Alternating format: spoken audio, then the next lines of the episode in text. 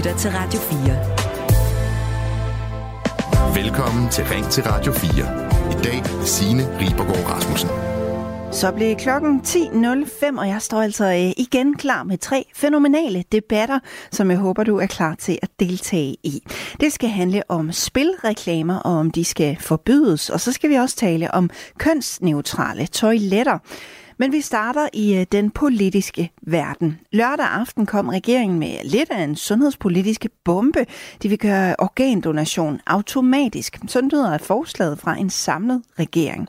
Og det vil konkret betyde, at du aktivt skal vælge organdonation fra, hvis ikke dine organer må høstes, når du dør, modsat i dag, hvor det aktivt skal vælges til. Når vi foreslår det her, så er det fordi, at vi har mere end 400 danskere, som står på venteliste til et nyt organ. Desværre havde vi i sidste år næsten 30 dødsfald blandt folk på listen, og de dødsfald vil vi gerne undgå ved at få flere til at være organdonorer, siger statsminister Mette Frederiksen. Forslaget det skal gælde fra man fylder 18 år, hvorefter man så skal bekræfte, at man vil være donor. I dag er Danmark et af bare otte lande i EU, hvor organdonation er et aktivt tilvalg, og det er altså på trods af, at vi danskere er meget positivt stemt over for organdonation. Den seneste undersøgelse af danskernes holdning på området fra september sidste år viser, at øh, over 83 procent har en positiv eller en meget positiv holdning til organdonation. Det er dog ikke mere end et år siden, at etisk råd kom med en anbefaling om øh, netop organdonation, og her blev det altså et klart nej fra medlemmerne af rådet til at gøre øh, organdonation automatisk. Retten til at bestemme over sig selv og sin egen krop er et vigtigt princip for sundhedsvæsenet, lød det dengang fra rådets formand Leif Vestergaard, og nogle af de samme pointer lyder fra oppositionen, blandt andet fra Louise Brown, der er sundhedsordfører i Liberal Alliance. Hun er som udgangspunkt enig i, at der skal gøres mere for at få flere til at donere organer. Men når man er født organdonor, skal man aktivt fravælge det, og det bryder jeg mig ikke om, sådan siger hun til Berlingske. Vi hører fra øh, både regeringen og Louise Brown om et øjeblik, men jeg vil også gerne høre, hvad du tænker om øh, det her måske lidt store emne. Bør vi ændre reglerne for organdonation, så man skal vælge det fra, eller fungerer det fint i dag, hvor man skal vælge det til? Du kan ringe ind og være med i debatten. Det er på 72 30 44 44, eller du kan sende en sms på 14 24. Du lytter til Ring til Radio 4. Velkommen til dig, Bo Langhoff. Ja, god formiddag. God formiddag.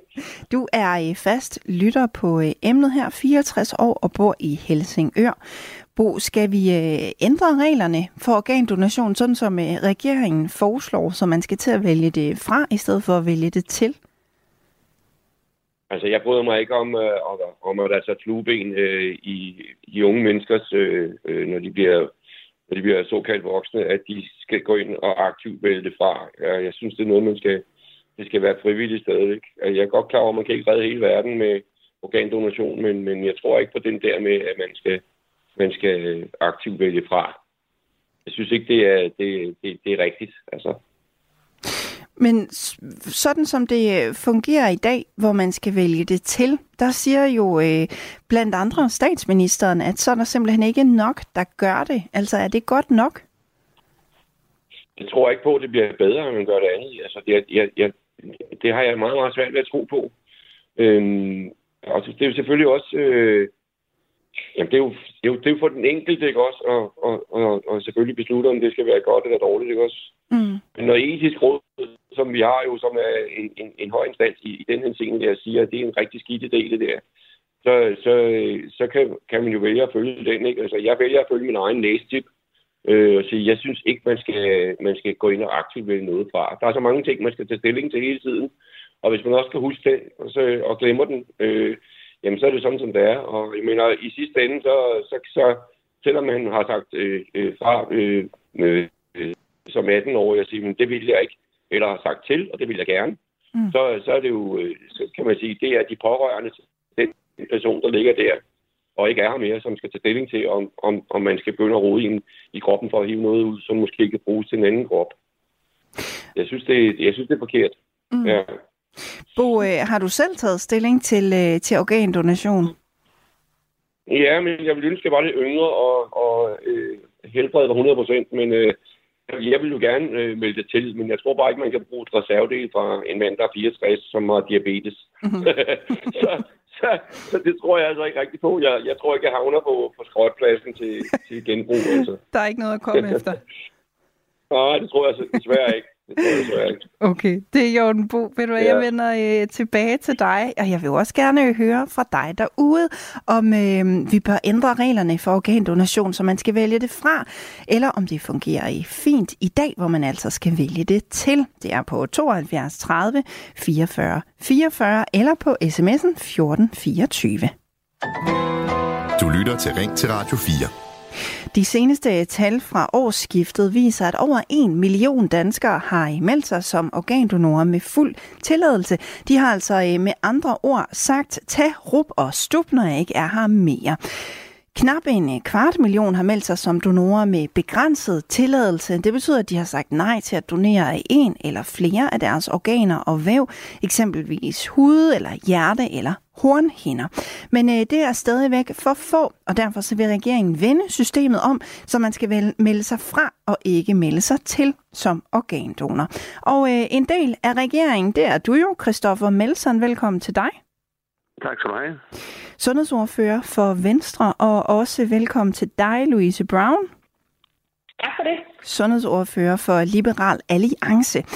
Øh, Christoffer Melson, hvorfor vende systemet om, sådan så alle danskere i udgangspunkt bliver organdonorer, når de fylder 18? Jamen, af, af, af to grunde. For det første, så øh, har vi kigget på, at alt for mange dør på venteliste og står på venteliste i, af manglet organ i, i rigtig, rigtig mange år. Og det vil vi gerne prøve at gøre noget ved. Og så for det andet, så kan vi se, at langt de fleste danskere, når du spørger dem, også dem, der ikke har taget stilling, de vil rent faktisk gerne donere et øh, organ. Øh, og der synes jeg, at det er, er på sin plads, at vi får det udgangspunkt bedre i synk med danskerne, så vi ikke risikerer, for mange ikke får deres ønsker opfyldt. Øh, så jeg synes, at det udgangspunkt, der er, det bør trods alt afspejle det, som et flertal af dem, der ikke har taget stilling endnu, selv giver udtryk for, at de gerne vil. Og Louise Brown, hvorfor synes du så øh, omvendt, at man skal melde sig til som organdonor i stedet for at melde fra? Jamen, det er noget helt grundlæggende for mig faktisk. Øhm, jeg vil samtidig sige, at jeg anerkender bestemt også, at der er mange, der, øh, der står, og, og også for mange, der venter på et organ. Øhm, så det handler slet ikke om, at jeg ikke synes, at, øh, at vi skal gøre, hvad vi kan for at få mennesker til at, øh, at blive organdonorer, hvis de har lyst til det. Det handler bare for mig om noget helt grundlæggende, at det er mig, der bestemmer over min krop, og det er mig, der bestemmer over mine organer. Og jeg bryder mig simpelthen ikke om den her... Øh, ja, hvad kan man sige, overtagelse lige så stille den glidebane, vi ser, at, øh, at staten begynder at skal bestemme mere og mere over os som individer. Og øh, Christoffer Melson, der er også kommet en sms fra øh, Jens fra Nykøbing Falster, jeg gerne lige vil læse for dig. Han skriver, at jeg vil gerne opfordre alle til at melde fra i protest mod så nærgående og hensynsløse regler. Det er jo også lidt det, Louise mm. Brown er inde på her. Hvad siger du til det? Altså er det simpelthen for indgribende? Øh, det, det synes jeg ikke. Altså, jeg synes jo i dag, der tager vi jo allerede, øh, kan man sige, øh, også Louise med hendes holdning jo et valg for folk om, at øh, de ikke må donere deres, eller ikke skal donere deres organer, hvis de ikke har taget stilling. Øh, så jeg synes jo i lige så grad har, altså enten man er på det ene øh, side og siger, at udgangspunktet er, at vi tror, at folk gerne vil donere, eller vi tror, at de ikke vil donere, så er vi jo inde og tage et valg for folk. Og der synes jeg faktisk, det er mest indgribende i forhold til flertallet, det er jo at prøve at ramme et udgangspunkt, som ligger så tæt op af, øh, som, som det flertal gerne vil. Øh, og der synes jeg, at Louise, hendes øh, tilgang risikerer jo faktisk at sikre, at flere ikke selv får, får deres vilje i forhold til, hvis man laver det om. Jeg mener, det er over 80 procent af dem, der ikke har taget stilling, der siger, at de egentlig gerne vil donere, når de, øh, når de bliver spurgt. Øh, og derfor synes jeg egentlig, at i forhold til at sikre, at der ikke er for mange, vi kan jo aldrig komme ned på nul, men der ikke er for mange, der, der ikke får deres vilje, så synes jeg egentlig, det er, det, det er mindre indgribende over for individet at sige, så tager vi det udgangspunkt, som vi ved, de fleste gerne vil. Hvad siger du til det, Louise Brown? Er det mindre mm. indgribende på den her måde? Det er det bestemt ikke for mig. Altså, det er lige før, jeg vil bruge et ord som krænket. Øhm, altså, jeg synes, det er, det er en mærkelig måde at gøre det på. Altså, regeringen vil gerne tilskynde flere til at tage stilling. Øh, og det sker ikke hurtigt nok, så nu tager de så stilling på vegne af alle dem, der ikke har taget stilling. Altså, det er sådan lidt... Øh, det er en lidt underlig måde at gøre tingene på, synes jeg. Og det, altså, jeg har jo også set eksempler i dag på, øh, på en, øh, Øh, en, en mand, der også siger, at han øh, med det samme afmelder sig som donor nu i ren og skær protest, fordi han føler, at det er en, en form for tyveri. Jeg vil sige, jeg håber selvfølgelig, at, øh, at mennesker bliver på organdonorlisten, og jeg håber selvfølgelig også, at der er nogen, der, der får øh, lyst til at tage den her debat og få talt med deres pårørende og få taget stilling. Øh, jeg håber ikke, vi ser den modsatte, den modsatte effekt, men, men det kunne jo godt gå hen og blive en risiko, tyder det på. Mm.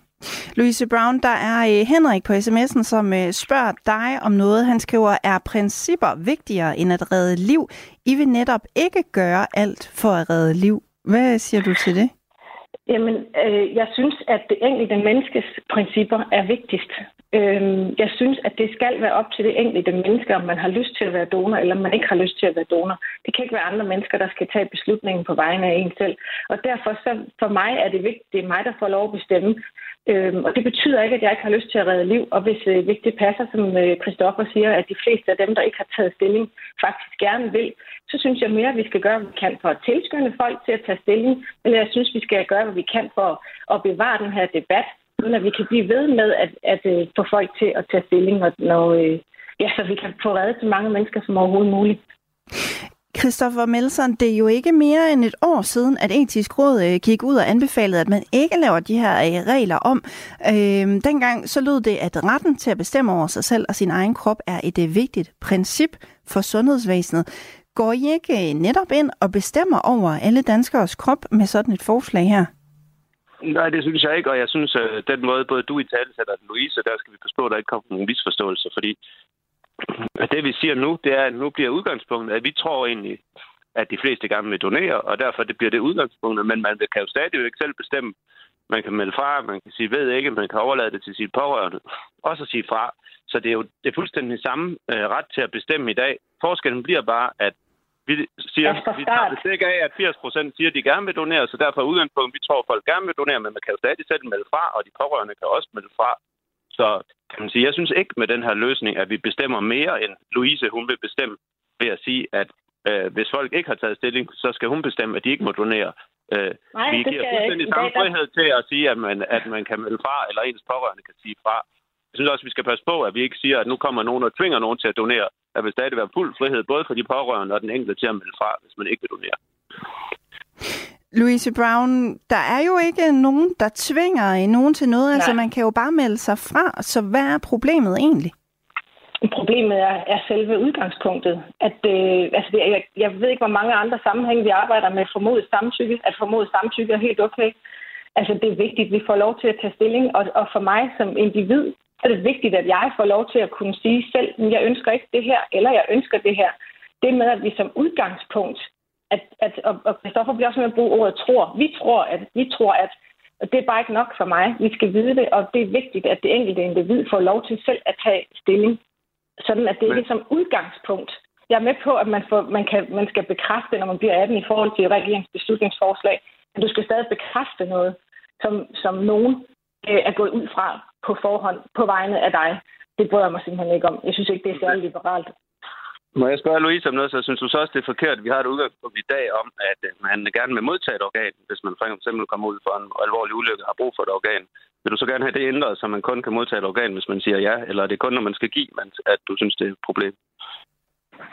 Jeg synes, at øh, sundhedsvæsenet skal jo gøre alt, hvad de kan for at redde mennesker, og, og hvis det er, at øh, man kan få et nyt organ, hvis det bliver nødvendigt, altså som jeg har forstået det, så er det jo ikke noget, der sker sådan altså, akut. Det er jo noget, man, øh, kan, man bliver skrevet op på en liste til at modtage et organ. Og jeg går ud fra, at man bliver spurgt derinde, har du lyst til at stå på listen, eller har du ikke lyst til at stå på listen? Det helt øh, store spørgsmål her, det er jo, øh, hvad effekten er. Og Christina Rosenlund, som er øh, overlæge på OUH og donationsansvarlig ved det, der hedder Dansk Center for Organdonation, hun siger til TV2, at sådan som regeringen sætter det op, så har vi vanskeligt ved at se, at det ændrer noget fra den mulighed, vi har i dag.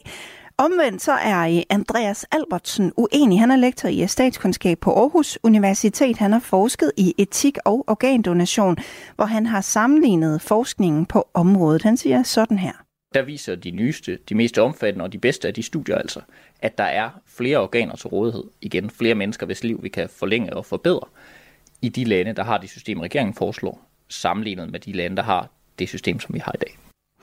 Louise Brown, hvis det er så effektivt et, øh, et værktøj, er det så ikke, øh, er det så ikke sådan ret lige til?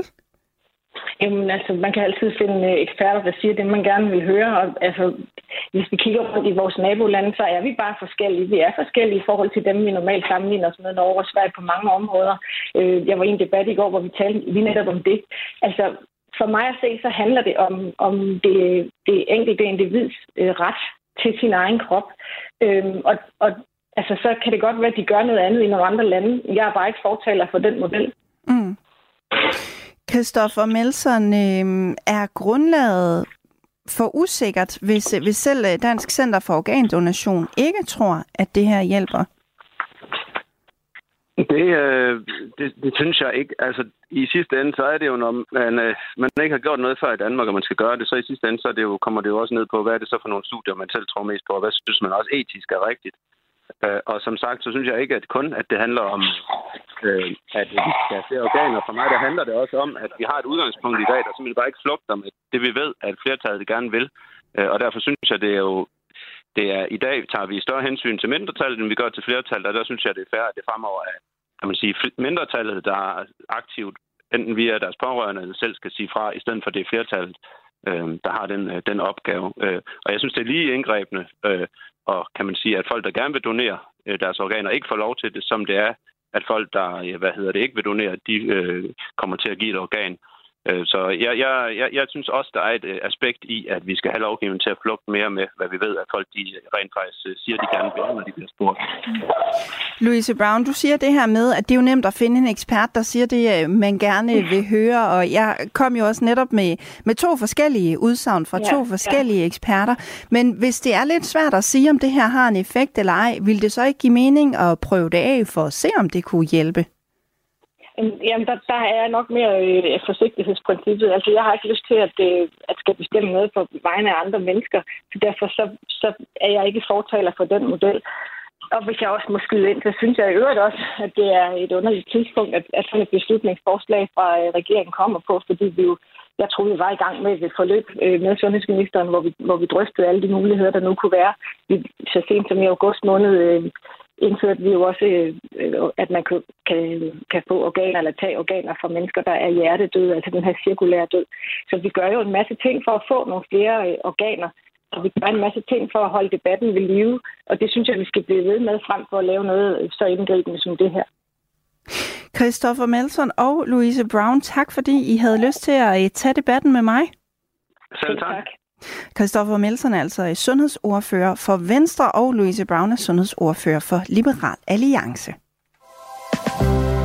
Du lytter til Ring til Radio 4. Og spørgsmålet det er, om vi bør ændre reglerne for organdonation, så man skal vælge det fra, eller om det øh, fungerer fint i dag, hvor man skal vælge det til. Du kan også være med i debatten på 72 30 44 44 eller på sms'en 1424. Og der er i saftsus med mange, der øh, har budt ind allerede. Anne Vibeke, hun skriver, jeg er imod organdonation fra afdøde. Kroppen er mit suveræne domæne, som jeg kan skalte og valde med, som jeg vil gøre godt eller gøre skade.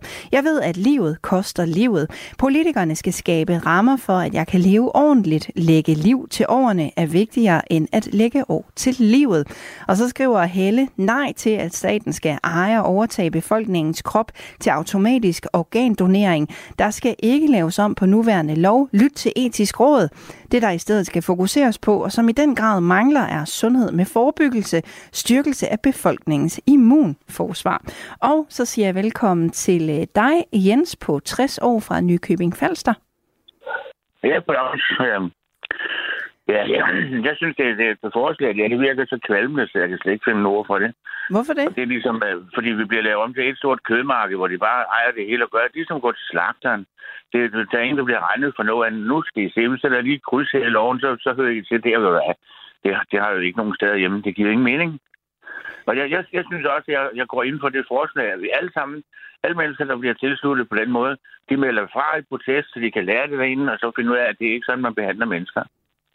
Men det, hvis... Det, virkelig, at det, det, det er et godt forslag, fordi øh, det, de kan sagtens sætte til at lave deres lov, om det er altså levende mennesker, de har med at gøre. Og som, ejer der, altså, som forløb ejer deres egen krop, det vil åbenbart også være blevet taget fra en, ikke? Øh, hvis de tager alt andet fra os, så kan det også tages fra os. Så, så vi, vi har snart ikke noget tilbage mere fra, fra den regering, vi har. De, de øh, gør, hvad de vil. Skal der valgt dem med det alt sammen, og i det hele taget så flabbe. Så, så de, de trænger sgu til en opsamling. Nu siger statsminister Mette Frederiksen jo, at det her forslag kommer, fordi der er mere end 400 øh, danskere på venteliste til et nyt organ, og sidste år der var næsten 30 dødsfald blandt de her folk på listen, og derfor så er man ja. simpelthen nødt til at, øh, at gøre et eller andet. Kan du ikke forstå det? Ja, jeg, jeg forstår på, at Mette Frederiksen har sørget også taget fejl, så har hun ikke. Det må man jo sige i hvert fald. Og nu skal jeg nok det være at nævne noget, for det har ikke noget med emne at gøre, men bare fordi at, at, at, at sådan vende kompasnålen i den retning, der er jo ikke første gang, hun tager fejl, hvis det er. Og Men... det der, det er en fejl, som, som er virkelig mærkbar. Jeg føler mig fornærmet over det der direkte personligt. Og det, det vil jeg forestille mig, at der er også mange andre, der gør. At jeg tænker, at vi ikke bliver regnet for mere end det, skal bare lige være sådan. Og så skal man ulejlige sig selv ned, fordi så skal man sige fra, fordi man er tvunget i en, at det er virkelig ubehøveligt opførsel, det der. Men Jens, det, det, hvad, hvis, det, det giver mening. hvad hvis du engang får brug for et øh, organ, og der vil være større sandsynlighed for, at øh, du kunne få et med de her øh, ja, nye så, regler? Så, så, så, vil, så vil jeg føle mig rigtig flov ved at få det på den måde. Det, er, det kan jeg da godt sige dig. Men, det synes jeg ikke engang, man kunne være bekendt. Det, det vil jeg da have dårligt som vildighed over. Sådan er det. Man kan jo altid øh, bare melde sig fra. Ja, men det synes jeg bare ikke giver nogen mening. Man kan, man kan sige nej til et eller andet, man er sparket ind i. Det, det, det, det, det, det, det er fuldstændig det samme, som hvis vi alle sammen var medlem af Socialdemokratiet fra fødslen af. Hvad, hvad, hvad så med dem, der vil være efter for? De skulle og melde sig ud først og sådan noget, og, og fortælle dem, at det var sørme det, jeg skulle. Jamen, det, det her, det er jo det samme, ikke? Okay. Fuldstændig lige så åndssvagt. Jens, tak fordi øh, du havde lyst til at være med i debatten her. Ja, men selv tak du. Og øh, så velkommen til øh, dig, Linda Gonzalez fra øh, København på 47 år. Ja, hej. Hej. Tak. Hvad siger du til, øh, til det her forslag om, at man skal melde sig fra, i stedet for at melde sig til? Jamen, jeg er så en af dem, der støtter det, og har altid været for organdonation. At, at, øh, og, altså, jeg, som jeg skrev i min sms til jer, altså, der gik kun fire dage, fra jeg blev 18, til jeg havde registreret mig inde hos organdonorerne. Så det har jeg vidst det meste af mit liv, jeg gerne ville, for jeg kunne slet ikke se, hvorfor man ikke skulle. Så for mig er det noget af det mest naturlige, at når ens krop er færdig, så lader der jo andre få glæde af den her, han sagt. Men der er jo øh, en hel del, som argumenterer øh, med, det, med det her med, at det er som om staten vil bestemme over ens krop, altså tager, øh, tager beslutningen væk fra en og bestemmer, hvad der skal ske med en, når man ikke er her mere, og at det er for indgribende. Forstår du øh, sådan et argument? Nej, for det, det er jo frivilligt. Man har et valg. Du kan fravælge det. Jeg kunne forstå, hvis der ikke var et valg. Så må det være problematisk. Så synes jeg jo, der, at man griber ind i nogens frihed. At de ikke har lov til at vælge det fra. Folk skal have lov til at vælge det fra. Mm. Så, så det, det er jeg ikke enig i. Jeg synes, der er så mange ting, vi hele tiden tillader. Hver eneste hjemme, øh, hvad hedder det, hjemmeside på nettet og så videre har cookies, og vi skal logge ind med nem idé alle mulige steder, sige OK til ting og identificere os. Altså, så for mig er det jo bare endnu et, et flueben, der skal enten sættes eller fjernes. Mm. Jeg kan ikke se det store problem i det. Man kunne også tage det op i folkeskolen og gøre ligesom de unge, børn og unge opmærksomme på, husk, at I er automatiske organdonorer, og I kan vælge det fra, øh, når I bliver 18. Eller jeg ved ikke, hvordan reglerne bliver. Om det først er, at man er automatisk donor fra 18 år. Jo, det, det er fra 18 år. Ja, ja. Mm. Det er bare mig, der gerne vil have været det fra fødslen. Men selvfølgelig kunne mine forældre bare vælge at sige noget andet, ikke også? Mm. Så, øh, men det er bare min holdning, og det kan godt være, at den er lidt ekstrem. Men jeg synes ikke, at det er indgribende, når man har et valg til at sige nej tak. Okay. Linda, tak for det, du vil dele den holdning med, øh, med mig og dem, som lytter med. Selv tak for, at jeg måtte være med. Selvfølgelig. Og øh, der er også mange på øh, sms'en, der byder ind. Søren fra Aalborg, han skriver, øh, der er godt nok gået inflation i mine private ret vil selv og mig, mig, mig mentalitet. Hvad med at tænke lidt på andre en gang imellem. Og så øh, skriver Ronny, jeg melder mig ud som organdonor, hvis der kommer en regel, der vil tvinge mig nej til øh, mere statsstyring. Jeg vil altså også rigtig gerne høre, hvad du mener om øh, spørgsmålet om, om vi bør ændre reglerne for organdonation, så man skal til at vælge det fra, eller om det fungerer fint i dag, hvor man skal vælge det til. Du kan være med på 72 30 44 44 eller sende en sms til 14 lytter til Ring til Radio 4. I dag med Signe Ribergaard Rasmussen. Vi er i gang med debatten om organdonation, fordi regeringen foreslår at gøre øh, organdonation automatisk. Det betyder altså, at du øh, aktivt skal vælge organdonation fra, hvis du ikke vil donere, modsat i dag, hvor det aktivt skal vælges til. Forslaget det skal gælde fra, at man fylder 18, og herefter så skal man bekræfte, at man vil være donor. Når vi foreslår det her, så er det fordi, vi har mere end 400 danskere, som står på venteliste til et nyt organ. Desværre havde vi sidste år næsten 30 dødsfald blandt folk på listen, og de dødsfald vil vi gerne undgå ved at få flere til at være organdonorer, siger statsminister Mette Frederiksen. Men både etisk råd og flere partier uden for regeringen er kritiske over for forslaget. For et år siden sagde etisk råds formand Leif Vestergaard sådan her. Retten til at bestemme over sig selv og sin egen krop krop er et vigtigt princip for sundhedsvæsenet. Så hvad mener du? Bør vi øh, ændre reglerne for organdonation, så man skal til at vælge det fra?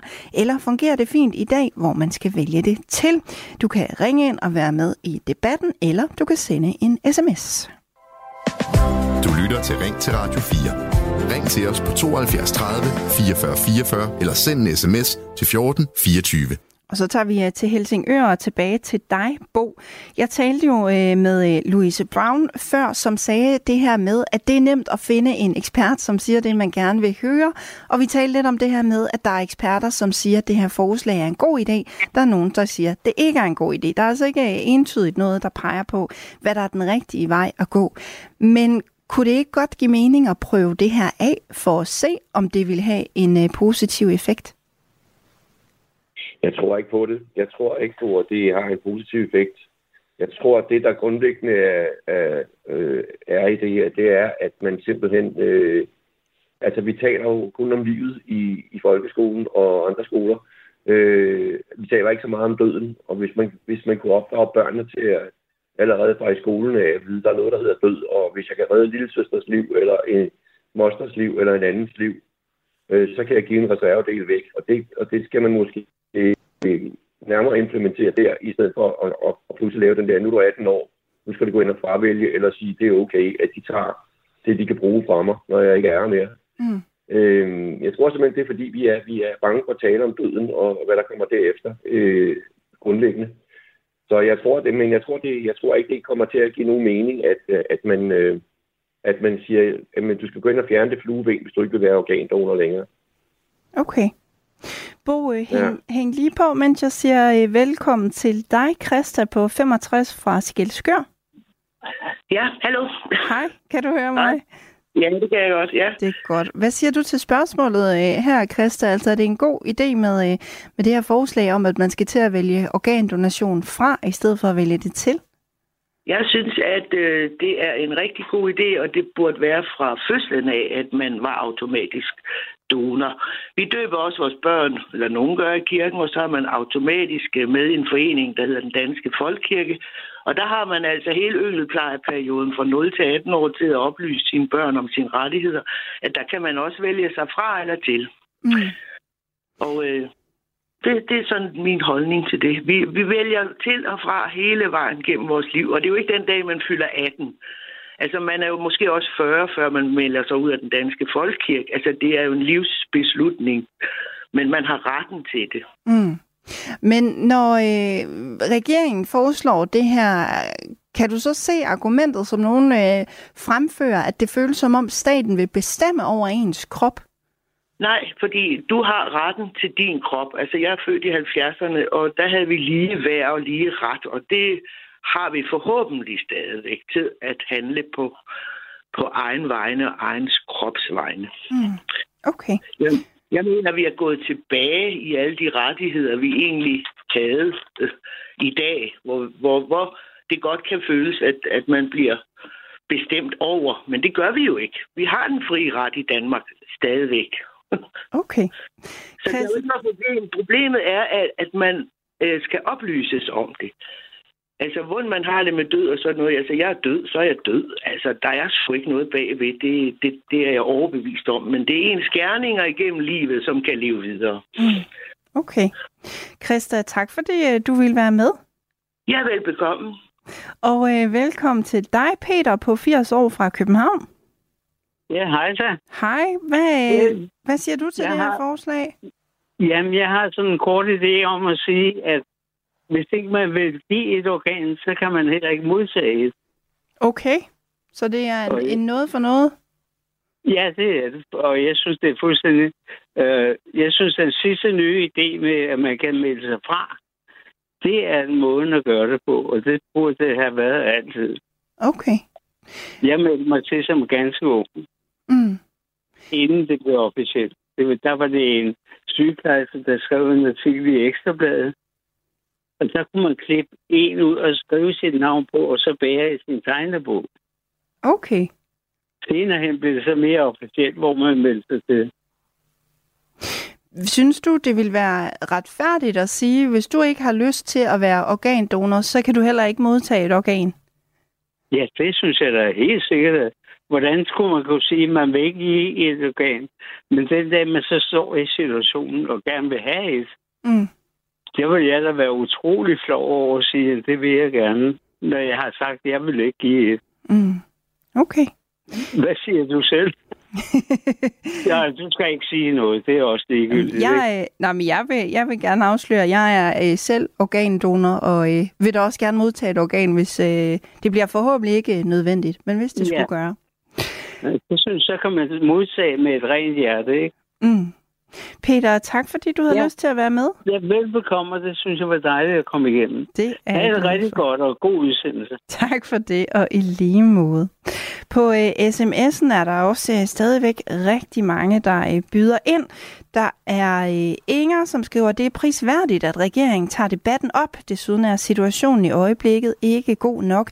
Der må gøres noget ved de voksne ventelister på organer. Alt for mange dør på ventelisterne. Bravo, Sofie Løde, skriver I Inger.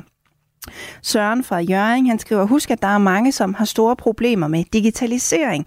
Fint at afkræve svar, men gør det i forbindelse med en anden kontakt, for eksempel ved lægebesøg. Og hvordan er det lige med pårørende? Kan de modsætte sig donation fra afdøde, hvis denne havde frabedt sig, men ikke lige fået øh, udfyldt et digitalt fravalg? Og øh, så skriver Jesper fra Guldborg, det bør være sådan, at man skal vælge det fra. Jeg tænker, der er rigtig mange, som gerne vil, men ikke får det gjort. Hvis man får en besked i sin e-boks, om man stadig vil stå som donor, så kan jeg ikke se, at der er forskel på, om man skal vælge til eller fra. Det ville måske også være en idé, at man får øh, en besked i e-boks i et fast interval, for eksempel hvert andet eller hvert femte år. Jeg har ikke selv taget stilling, da jeg gerne ville diskutere det med mine børn først. Min yngste datter er 14 år nu, så jeg tænker, det vil være tid. En af dem, som har haft øh, organdonation helt inde på livet, det er Anne Dorte Nos Vilslev. Hun er mor til Amalie Vilslev, der døde af en sjælden sygdom i lungerne i august 2022 som 21-årig. Tilbage i 2020 fik hun doneret nye lunger, som betød, at Anne Dorte fik to og et halvt år mere med sin datter. Det har jo haft alt mulig betydning for os. Øh, vi vil ikke have undværet de to og et halvt år. Øh, altså, problemet er bare, at, at folk de venter så længe på ventelisten, og, og patienterne bliver dårligere og dårligere, inden de bliver transplanteret. Og i sidste ende, så tager det faktisk også længere tid at komme sig efter en eventuel øh, operation med nye organer, fordi at man er nået at blive så dårlig inden den tid. Og man venter så længe på listen, det er jo fordi, vi mangler organer. Og derfor så er hun også glad for regeringens nye forslag. Fordi at jeg tænker, at det kan øh, få folk til at tage aktiv stilling. Rigtig mange giver udtryk for, at øh, ja, de har fået tænkt over det her spørgsmål, men de får sig ikke lige meldt til. Og så er der en anden vigtig pointe i det her. Folk er ikke automatisk valgt til. De skal stadigvæk gå ind og bekræfte, at de ønsker at være tilmeldte eller fremmeldte. Så jeg bliver nødt til at stå fast på, at, at folk skal lige passe på med at være helt op på barrikaderne lige fra starten af, fordi man skal stadigvæk gå ind og bekræfte. Og så vil jeg sige velkommen til Annie på 76 fra Grenå. Ja, goddag. Goddag. Annie, du har jo også haft ja. Ja. det her øh, tæt inde på livet. Vil du ikke fortælle om det? Jo, min mand han døde for godt 10 år siden på grund af en hjerneblødning. Og da vi sad på sygehuset sammen med, jeg sad der sammen med mine børn, så spurgte lægeren jo selvfølgelig om or- organdonation. Og selv min mand ikke kan tage stilling til det, så vidste vi, at han gerne ville gøre det. Fordi han, han kunne hjælpe en, så han gerne givet vedkommende sin højre arm, hvis det skulle være. Mm. Så ja, jeg går ind for den der øh, ting med, at vi er meldt til automatisk. Og nu vil jeg gerne høre, skal man, melde, skal man give besked, om man vil være det? Skal man melde fra, eller skal man melde til i livet? Man skal, man skal bekræfte, når man øh, bliver 18 år, så kan man vælge fra igen, hvis man, øh, hvis man ikke har lyst til at være organdonor. Ja. Men skal man melde til, hvis man gerne vil være det, eller er det automatisk så? Fordi jeg vil også være organdonor. Så det lyder... Men jeg har bare, jeg har bare ikke fået mig meldt til. Som det er nu, der skal man automatisk melde sig til. Og øh, hvis ja. Regeringens forslag her så bliver til virkelighed, så kommer man øh, automatisk til at blive meldt til. Men hvis man gerne vil være organdonor, så kan man øh, melde sig til inde på øh, den hjemmeside, der hedder sundhed.dk. Ja, men jeg har ingen computer, så det har jeg ingen mulighed for. Okay, ved du hvad, øh, det tror jeg også godt, øh, man kan få hjælp til et andet sted. Det skal vi lige finde ud af øh, til dig, Annie. Ved du hvad, Ja. indtil videre, tak fordi øh, du var med her.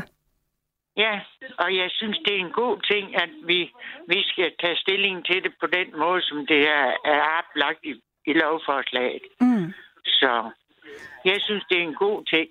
Fordi jeg, jeg ved, at vi har, haft, vi har været glade for, at vi har kunnet hjælpe tre mennesker.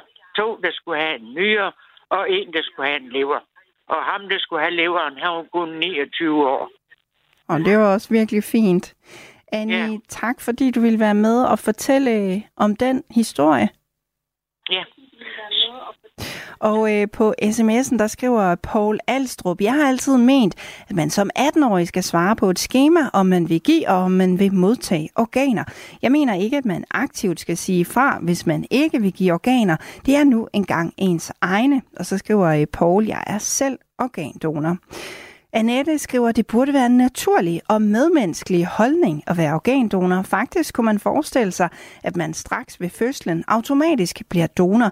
Hvis man så ved det fyldte 18. år ikke ønsker at bidrage til andres liv, kan man fravælge at være til rådighed, men det bør medføre at man så står sidst på donorventelisten. René, han skriver, jeg synes ikke, man automatisk skal være organdonor. Hvis man på den måde vil have fat i dem, der glemmer at tage stilling, så er målet jo at tage organer fra dem, der glemmer at melde fra. Jeg vil hverken give eller modtage organer, skriver René. Bo, så vender jeg tilbage til dig. Jeg talte jo øh, lidt for, øh, for lidt tid siden med Peter, som foreslog det her med, at øh, man skal ikke kunne modtage organer, hvis man ikke selv er organdonor. Hvad tænker du om sådan en idé? Ja, det lyder jo den lyder rimelig radikalt, må man sige. Altså, det er noget for noget princippet. det må man Øh, sige. Det, det ved jeg. Hvad siger du, undskyld? Jeg sagde bare, det må man sige. Ja, det, det, er, det synes jeg jo er, er, er lidt øh, noget mærkeligt noget. Men jeg, altså, jeg kan godt forstå, at han siger det, fordi en eller anden skulle jo sige det.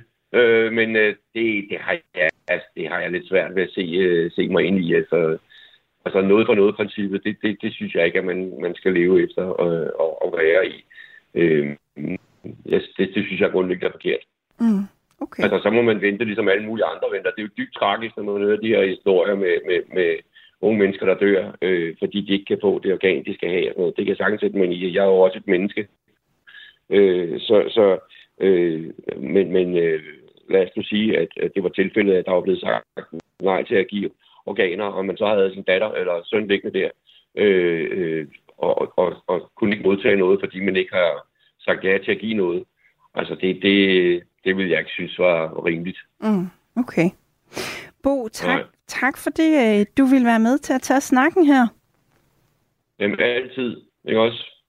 Det var, tak. Det var en fornøjelse. På sms'en er der en, som skriver, at regeringen tror bare, at det er et kødmarked, ligesom at gå til slagteren. Og så skriver Rasmine, man skal tænke på, at for mange vil det være rigtig vigtigt at være der for sine pårørende. I det øjeblik, den døende ånder ud, det sidste, der forsvinder er hørelsen, og mange vil gerne sige noget til deres kære. Og får man som 18-årig taget stilling til et så vigtigt valg i et flygtigt hoved, i tilstand mellem teenager og voksen, måske tidspunktet skulle flyttes til 25 år, hvor man er mere moden. Skilsmisse, livskrise og en familie, der pludselig skal være to. Jeg har jo faktisk levet et liv med en person, jeg overhovedet ikke ved, hvem er. Lyt med, når Marie Slo McFordrup taler med en kendt dansker om det, der sker, når man bliver skilt. Tit og ofte kunne jeg jo lugt på sikkerhedsscenen. Han har kørt rundt med sekretæren, hendes parfume stang sig, og det var nærmest som om, han havde et forhold nummer to til hende. Lyt til Skilsmissen i Radio 4's app. Du får jo ikke bare lige tæmmet en playboy. Eller der, hvor du lytter til podcast. Nu skal det handle om dem her. Endelig slår Mr. Green dørene op i Danmark. Så leder du efter underholdning? Spørg efter Mr. Green. Start dit eventyr med 300 ekstra spins til alle nye spillere nemlig spilreklamer. For skatteminister Jeppe Brugs har nedsat et panel af unge, som for nylig kom med 16 anbefalinger, der skal beskytte unge bedre mod gambling og spilafhængighed. En af de anbefalinger er et totalt forbud mod reklamer for gambling, og netop den anbefaling skal vi altså tale om nu. For selvom de unge selv anbefaler et forbud, så er skatteministeren ikke klar til et totalforbud. Han siger sådan her til DR. Vi tager alle de konkrete forslag fra Ungespilpanelet med til forhandlingerne. Når jeg ikke står og siger, at det også bliver mit indspil til de her forhandlinger, så er det fordi, der også er en afvejning. På den ene side skal vi gøre meget mere, end vi gør i dag for at beskytte børn og unge mod pengespil, men vi har også et reguleret marked og kan se, at hvis man ikke spiller på de firmaer, der har licens til at spille på det danske marked, så er der antageligvis flere, der spiller på det uregulerede marked, så der er også en balance i det her. Og det er også argumentet fra spillebranchen selv, hvor administrerende direktør for brancheorganisationen Spillebranchen, Morten Rønte, siger sådan her. Vi synes, det er helt forkert vej at gå og forbyde reklamer, øh, fordi øh, det fører ikke til øh, mindre spil. Det ved vi jo erfaring også fra andre lande. Det fører bare til mere ulovligt spil. Det er 15 procent af de 15-17-årige, som har spillet pengespil online inden for det seneste år. Det viser den seneste rapport fra Spillemyndigheden. Og både ungepanelet selv og tidligere ludoman Markus Mosalski, som jeg taler med senere i programmet, ønsker et forbud, og det gør også Center for Ludomani. Og frygten for, at spillerne rykker over på det illegale marked, hvis man forbyder spilreklamer, er et argument, som Henrik Trane Brandt fra Center for Ludomani har hørt mange gange før. Men der er ikke rigtig nogen, der ved det med sikkerhed, fortæller han til DR. Vi skal selvfølgelig være opmærksomme på det, men vi mener stadig, det vil være det rigtige at have et forbud mod reklamer. Det handler i høj grad også om at sende et signal til danskerne, og samtidig passe på en gruppe, der i forvejen er sårbare over for den her markedsføring, mener han. Men hvad siger du? Bør spilreklamer helt forbydes? Du kan være med i debatten ved at ringe på 72 30 44 44 eller sende en sms på 14 24. Du lytter til Ring til Radio 4. Og så øh, tager vi et smut til Ringsted og til dig, Cecilie Nørgaard. Velkommen til. Tak skal du have. Fast lytter på øh, emnet her, 49 år, og bor jo altså i Ringsted. Synes du, at øh, spilreklamer helt bør forbydes? Nej, det synes jeg ikke. Jeg er faktisk øh, ret meget enig med ministeren og spillemyndigheden her. Øh, altså, jeg kan godt se, at øh, der måske kunne være øh, en idé i nogle målrettede begrænsninger, øh, der handlede specifikt om unge. Øh, men jeg synes ikke, at man skal have et totalforbud. Øh, netop fordi jeg synes, det blandt andet handler om at holde spillerne på det danske marked, og så er der jo i virkeligheden også hensynet til øh, tipsmidlerne, som ikke længere hedder tipsmidlerne, men øh, udlåningsmidlerne, Øh, så hvis man ligesom mister øh, markedet til det udenlandske, øh, de udenlandske spil, så øh, mister vi jo altså også en øh, stor indtægt, som øh, går til foreningslivet. Mm. Det er jo de unge selv, som foreslår at, øh, at forbyde de her øh, spilreklamer for unge mennesker. Skal man ikke lytte til, øh, hvad, hvad de selv siger? Jo, men det er også derfor, jeg siger, at jeg kan godt se, at man kan lave nogle målrettede begrænsninger, sådan, så man måske begrænser noget der, hvor det direkte rammer unge. Øh, men jeg synes ikke, man skal lave totalforbud. Okay. Cecilie, hæng endelig på. Jeg vender øh, tilbage til dig. Organisationen Spillebranchen, det er altså øh, en brancheorganisation for udbydere af vædemål og online casino på det danske marked. I morges der ringede vi til administrerende direktør Morten Rønte på en let lidt knitrende forbindelse fra hans vinterferie i Frankrig. Han siger, at et forbud mod spilreklamer, det er altså bestemt ikke den rette vej frem det er sådan en simpel måde at regulere spilmarkedet på, der ikke, øh, jeg ikke tror, der virker. Jeg tror faktisk, det virker modsat øh, af det, man gerne vil have. Øh, der sker jo det, når man øh, forbyder reklamer, at så kan dem, der er spiludbydere i Danmark, de kan ikke øh, markedsføre deres produkter. Øh, det vil sige, så kan de ikke, øh, så kan de ikke fortælle forbrugerne omkring deres produkter, de kan ikke øh, drive forretning. Øh, og så på et eller andet tidspunkt øh, forsvinder de fra markedet, og så bliver markedet overtaget af øh, ulovlige spiludbydere i stedet for. at der er stort pres på markedet for at komme ind øh, uden en licens til at udbyde spil. Øh, og det fører simpelthen til en øh, forringelse af forbrugersikkerheden. Han mener selvfølgelig stadigvæk, at det er problematisk, at nogen får spilproblemer, men det er noget andet, man skal gøre for at forebygge det, siger Morten Rønte. Det er nogle helt andre værktøjer, vi skal have fat i. Jeg synes i virkeligheden også, man er godt i gang øh, med en... Øh, der har ikke rigtig været ret meget forebyggelsesindsats øh, i Danmark øh, igennem årene. Øh, og det har man fået øje på, at man skal. Man skal have fat i de unge, man skal have fat i dem, der har øh, problemspil. Øh, og så skal man øh, sådan helt øh, enkelt, så skal man sørge for, at når folk spiller, øh, hvis de gerne vil spille, så de spiller på øh, lovlige spiludbydere, dem der har dansk licens, Øh, og når de gør det, så har man mulighed for at opdage, at de øh, måske er ved at få et spilproblem. Øh, og det er, det er fordi, man i dag øh, som spiludbyder kan bruge nogle værktøjer, hvor man bruger sådan noget, altså øh, artificial intelligence, hvor du, hvor du kigger på spilmønstrene og langt tidligere kan opdage, at der er en spiller, der har et problem, så du kan øh, række ud til den. Men i bund og grund er reklamer jo til for, at man kan tjene penge, og forhold det argument siger Morten Rønte sådan her. Spiludbud, spiludbud er jo et erhverv. Ligesom alle andre erhverv, så øh, driver man erhverv for at tjene penge og for at kunne, øh, for at kunne leve. Øh, så, øh, så ja, men alting med, med måde, og, og, øh, og, øh, og det øh, bliver reguleret over det. Jeg skal sige, at spiludbyderne i Danmark øh, tjener faktisk ikke så ret meget. Den, den helt store vinder, det er statskassen. Det er danske spil, Morten Rønte henviser til her, og adspurgt, om han ikke mener, at spilreklamer har en indflydelse, når undersøgelser viser, at en halv million danskere har problemer med spil i et eller andet omfang, så svarer han sådan her. Der er ikke noget, der tyder på, og det siger den undersøgelse også, at spilreklamer øh, skaber øh, flere øh, spilproblemer. Øh, men man skal være opmærksom på, at spilreklamer øh, kan appellere til både unge og, og, og personer, der har problemer med spil. Så der tror jeg, du skal gå ind og kigge på, øh, på indholdet af reklamerne og sørge for, at de, øh, at, at de bliver reguleret, så de ikke appellerer til, øh, til de svage øh, grupper. Men spillebranchen selv er altså ikke øh, helt lukket for lovgivning. Faktisk ser de gerne selv, at der bliver grebet ind, bare ikke så voldsomt som med et forbud, fortæller Morten Rønte. Vi så også gerne, at, at at der var en, en øh, regulering af volumen. Altså, øh, når man ser en, en fodboldkamp, så er der ofte rigtig mange reklamer op til en fodboldkamp, og det, det tror jeg, alle er irriteret over. Øhm, og det synes vi egentlig også gerne, man, man skal regulere, uden at man skal gå ned ad den vej, hvor man siger, at man, man helt forbyder reklamer. Spillebranchen skriver selv, at deres mål er at sikre, at der er færre og klare konkurrencevilkår for vores medlemmer, og at spil kan fungere som en underholdende fritidsaktivitet på linje med mange andre. Men spørgsmålet er, om det giver mening at se på spil på lige fod med for eksempel fodboldtræning eller strikkeklub.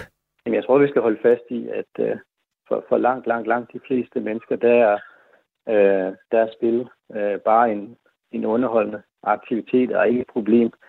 Men derfor skal vi stadigvæk være opmærksom på øh, at fange dem op, som får problemer, eller som er på vej til at få øh, problemer.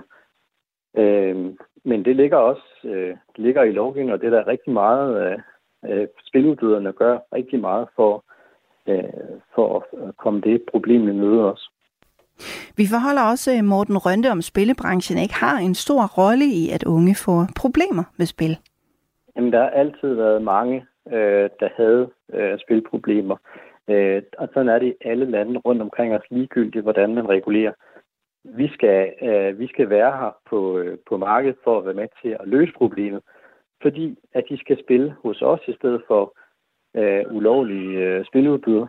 Øh, og så er det vores ansvar at være med til at fange de spillere op, som, øh, som måske kan øh, få problemer. Og er det et ansvar, som I er gode nok til at tage, synes du? Det synes jeg øh, bestemt, men der er ikke noget, der ikke kan blive bedre. Øh, og der kommer hele tiden øh, ny forskning og, og, og nye metoder øh, inden for, inden for øh, hvad hedder det, ludomanibehandling. Øh, så jeg tror også, at vi kan blive bedre, og vi kan også, øh, der kan også blive udviklet øh, bedre værktøjer til at, øh, til at hjælpe det her problem her. Sådan siger altså administrerende direktør i brancheorganisationen Spillebranchen, Morten Rønte.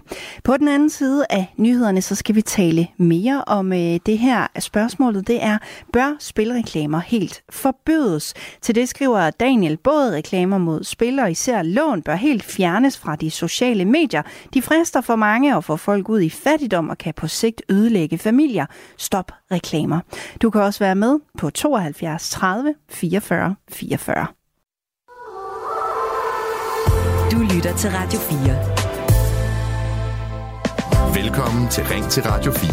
I dag Signe Ribergaard Rasmussen. Lige nu taler vi om spilreklamer og om de helt bør forbydes. Skatteminister Jeppe Brugs har nemlig nedsat et panel af unge, som for nylig kom med 16 anbefalinger, der skal beskytte unge bedre mod gambling og spilafhængighed. Og en af de anbefalinger er totalforbud mod reklamer for gambling. Men selvom de unge altså selv anbefaler et forbud, så er skatteministeren ikke klar til et totalforbud. Og det er heller ikke administrerende direktør i spillebranchen Morten Rønte, som vi hørt fra før nyhederne. Og det selvom hele 15 procent af de 15-17-årige har spillet pengespil online inden for det seneste år. Men hvad mener du? Bør spilreklamer helt forbydes? Du kan være med ved at ringe ind eller sende en sms. Du lytter til Ring til Radio 4. Ring til os på 72 30 44 44 eller send en sms til 14 24.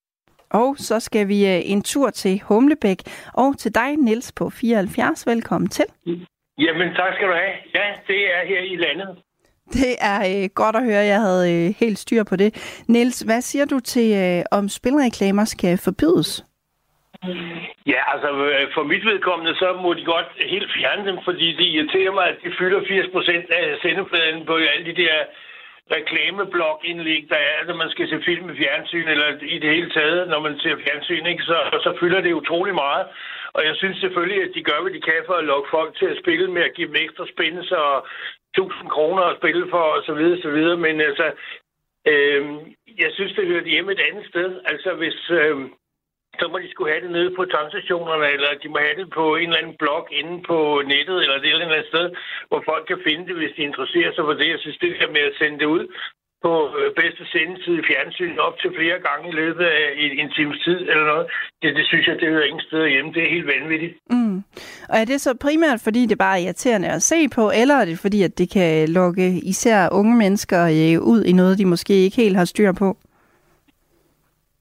Ja, altså der, må, der er selvfølgelig penge i lortet, ellers så var der jo ikke nogen, der annoncerede for det, men, øh, øh, men, men, men, men jeg synes bare, at øh, den måde, man gør det på, er, er, er virkelig øh, sådan lidt øh, ublu på en eller anden måde, og jeg synes også, at, øh, at øh, det, er lidt, det er lidt synd, synes jeg, for dem, der så ikke kan administrere det. andre kan jo godt finde ud af måske at lave en enkelt lotto-kupon en gang imellem, men, øh, men dem, der sådan bliver fanget af det, øh, ligesom dem, der bliver dranker og, og, og, og ryger i på den måde, det synes jeg selvfølgelig er lidt uhyggeligt, og dem, at dem kan vi jo ikke rigtig gøre noget ved.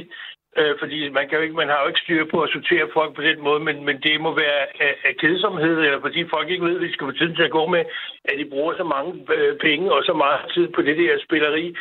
Øh, fordi at, øh, jeg, jeg er ikke selv øh, afhængig eller, eller fanget en af det, så jeg ved ikke, hvad det er, der styrer det, men, øh, Men jeg synes bare, det er lidt uhyggeligt, øh, at der er så meget, og de er jo lige ved at falde over hinanden. Så mange udbydere af det der lort er der jo efterhånden. I gamle dage kunne man jo bare sige vel en, en toller. Øh, der, der, var, det var, der var stort set ikke andet, man kunne, man kunne spille på. I dag der er der jo et hav af muligheder for at, at, at komme i uføre eller bruge sine penge på alt muligt pjat. Ikke? Men altså, det må folk selvfølgelig selv om.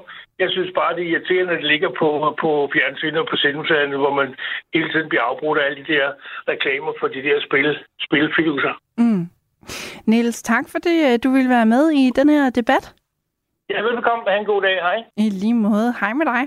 Du kan altså også være med til at tale om, om øh, spilreklamer helt skal forbydes der på 72 30 44 44, eller med en sms på 14 24.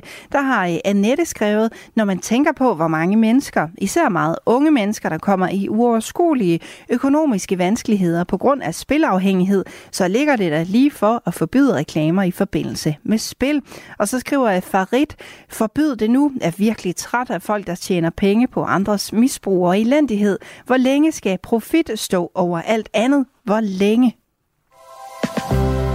Du lytter til Ring til Radio 4. I øh, 2022 var der ca. 13.000 ludomaner i Danmark, og ca. 155.000 danskere, som øh, i større eller mindre grad havde problemer med at øh, spille. Det viser tal fra Ludomaniforeningen. En af dem, som har været i ludomaniens klør, det er Markus Mosalski, spilfri ludoman, medlem af det her unge spilpanel og debattør. Velkommen til dig, Markus. Velkommen til dig, Markus. Tak skal du have. Hvorfor øh, mener du, at spilreklamer helt skal forbydes? Jamen det mener jeg faktisk er den, den eneste rigtige vej at gå, når vi oplever så store problemer med spil, som vi gør i Danmark i de her år. Jeg er faktisk også nødt til at korrigere dig lidt i forhold til de tal, der bliver sagt her. Øh, den nyeste rapport på området for Rambøl viste netop, at der var 29.000 voksne danskere med alvorlige spilproblemer, altså også det, vi kalder for ludomani. Så problemerne ser ret voldsomme ud. Øh, de stiger lige nu for hver rapport og for hvert år, vi ser, der går. Og det betyder altså også bare, at øh, vi må kigge på det samfund, som vi har indrettet. Øh, det er et samfund, som er indrettet i høj grad omkring en, en massiv markedsføring.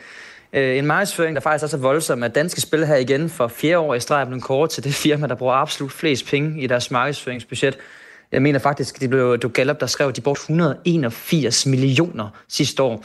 Altså det er jo fuldstændig vanvittigt. Og når vi ser på det, samtidig med, at vi ser endnu flere øh, ludomaner, så synes jeg, det kalder på en seriøs handling, og det kalder da i den grad på, at vi får fjernet de her spilreklamer. Også fordi, at det har man jo valgt at gøre med andre lignende produkter, også med produkter, som også er afhængighedsskabende.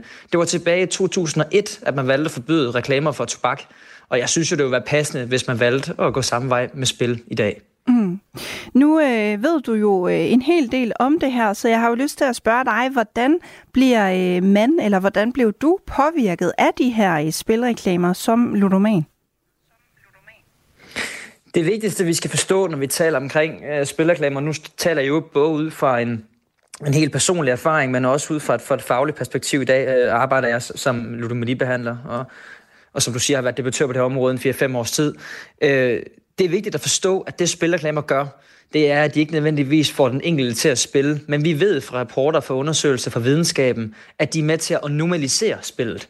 Og vi ved også, at spillerklamerne er med til at få dem, der er i den her risikogruppe, øh, de her knap 160.000 mennesker, øh, og børn og unge, vi ved også, at de får de to grupper rent faktisk til at spille mere, end de ellers ville have gjort. Øhm, og det er jo derfor, vi, vi sådan ret ensidigt også skal sige, at, at spilreklamer skubber simpelthen flere mennesker ud i ludomani, og det er især vores børn og unge, det går ud over. Øh, altså det ved vi simpelthen for, for videnskaben. Hvis jeg selv skal prøve at gribe i egen farven og fortælle, hvad jeg selv har oplevet, så er jeg vokset op i en tid, altså jeg, jeg er 23 år i dag, så jeg er sådan vokset op i mine teenageår i, i, i tierne, hvor at, at spillerklamer i den grad også øh, trives øh, øh bestemt i, i det danske land, tv og radio, sociale medier, Altså, jeg kan huske, at jeg voksede op med en fortælling fra min far. Øh, vi er enormt store fodboldfans om, at de bedste to fodboldspillere, der er her hjemme i Danmark, der nogensinde har været, det er Michael og Brian Laudrup. Øh, og på min tv-skærm kunne jeg så se Brian Laudrup gøre reklame for det her spil. Så det er i den grad med til at, at normalisere. Jeg troede ganske enkelt ikke, at der ikke var nogen voksne mennesker derude, som så en fodboldkamp, og som ikke spillede på den samtidig. Mm. Okay, så det, øh, det er altså noget, der kan fylde rigtig meget det her. Hvad håber du så øh, resultatet bliver, hvis man ender med at forbyde øh, spilreklamer? Ja, nu fik du lige nævnt indledning her. Jeg har siddet med i det, der hedder øh, Skatteministeriets ungespilspanel, hvor jeg jo sammen med andre unge er kommet med en række anbefalinger. Ikke bare til ministeren, men jo rent faktisk til, til alle ordførerne, dem der skal forhandle det her øh, snarligt inde på Christiansborg. Og der var det her med at forbyde spillerklamer jo bare et ud af 16 punkter. Vi har jo rent faktisk 15 andre punkter. Og jeg tror, det er vigtigt, hvis vi gerne vil vende den her udvikling af en enorm stigende spilafhængighed, så tror jeg, det er vigtigt, at, øh, at, øh, at vi skal hele vejen rundt. Altså, der er også noget, nogle forebyggende indsatser, som skal kigges på. Der skal kigges på, hvordan kan det være, at der er så meget gambling på landets skoler og landets gymnasier. Hvad kan vi gøre med det? Er der noget oplysning, vi skal ind på der? Øhm, så spillerklamer er bare én ting ud af mange, som jeg forventer og håber, at man kigger på. Og ellers, for at svare på dit spørgsmål, så må jeg nok bare sige, at så er jeg bange for, at så kommer vi ikke til at se, øh, at den her kurve lige nu kommer til at knække. Og det er altså en, en voldsom, alvorlig kurve, fordi spilafhængighed har enormt store konsekvenser. Ikke kun øh, økonomiske konsekvenser, som de fleste godt kan sætte sig ind i. Det er faktisk enormt store mentale og sociale konsekvenser også. Vi snakker øh, ofte om unge mennesker, der mister deres venskaber. Vi snakker om unge mennesker, unge mennesker som, som får så ondt i livet, at 42 procent af alle dem, der er med at gå i behandling for det her, faktisk har overvejet at tage deres eget liv. Mig selv inklusiv i den statistik. Så det er enormt store konsekvenser, og derfor er det selvfølgelig vigtigt, at vores politikere kigger bredt på det her, og hvad man kan gøre for at løse problematikken. Mm, helt bestemt. Og som du siger, I er jo kommet med, med hele 16 anbefalinger. En af dem, det er at forbyde øh, spilreklamer. Men umiddelbart, så er øh, skatteminister Jeppe Brugs jo ikke så meget for det. Hvad øh, tænker du om, at, at han ikke lytter til i hvert fald det her forslag om et forbud? Nå, men altså, jeg, jeg tror, jeg, nød, jeg skal starte med at sige, inden jeg svarer på ordentligt på det, at Øh, vi er enormt glade for os 14 unge, der er blevet inviteret ind i ministeriet, at man har valgt at lytte til os. Altså intentionen om, at man har valgt at lytte til os, og vi er utroligt taknemmelige for. Øh, men det er klart, øh, for at det virkelig skal hjælpe noget, så skal den intention om lytning jo konverteres til handling. Og så fremt, at jeg ikke oplever, at de ting, som vi egentlig har brugt mange timer på at sidde og komme i dybden med og lave et flot udspil og, og præsentere her, hvis ikke, man, hvis ikke det var andet end bare et eller andet PR-stånd for en minister, der skulle se lidt smart ud, fordi han godt ville lytte på nogle unge mennesker, øh, så har vi jo både spildt tiden, men vi har heller gjort det, der er nødvendigt for Danmark. Så selvfølgelig forventer jeg, at de anbefalinger, som man har brugt meget tid på at komme til bunds med her, man har spurgt øh, alle de unge mennesker, som jo hver især repræsenterer øh, dele af ungdommen, øh, det forventer jeg selvfølgelig, at man ender op med at lytte til. Og jeg har ikke hørt vores minister nu være fuldstændig afvist over for, at vi kunne ende med et totalt forbud mod spilreklamer. Øh, faktisk har jeg hørt vores minister sige, at han er klar til at diskutere det hele. Øh, og det håber jeg så sandelig også, at han, han er klar til ind i forhandlingslokalet. Mm. Jeppe Brugs, altså skatteministeren, han, øh, han siger sådan her til DR. På den ene side skal vi gøre noget mere, end vi gør i dag for at beskytte børn og unge mod pengespil, men vi har også et reguleret marked og kan se, at hvis man ikke spiller på de firmaer, der har licens til at spille på det danske marked, så er der antageligvis flere, der spiller på det uregulerede marked, så der er også en balance i det her. Kan du forstå, hvad han mener med det? Nej, det kan jeg slet ikke forstå. Altså, det, det er sådan et argument, som vi har kendt fra spilbranchen i, i, i flere år, at hvis man går ind og regulerer deres øh, ret til at markedsføre sig, så skal man så åbenbart forstå, og lægge mærke til, at den der grinte det her starten, så skal man så åbenbart forstå, at så vil danskerne åbenbart forsvinde over på det uregulerede sorte marked, på alle mulige russiske hjemmesider, eller hjemmesider i Botswana, og hvad ved jeg. Og det er jo en ren stormand. Altså, der er intet, der tyder på, at danskerne er på vej over på de uregulerede sider. Faktisk så kiggede jeg på den rapport, netop som jeg nævnte tidligere her, der, der havde man nemlig undersøgt, hvor mange danskere, der spiller helt normalt på en, altså 50 kroner på en fodboldkamp, eller altså et sundt forhold til spil, hvor mange af dem spiller egentlig på de udenlandske sider.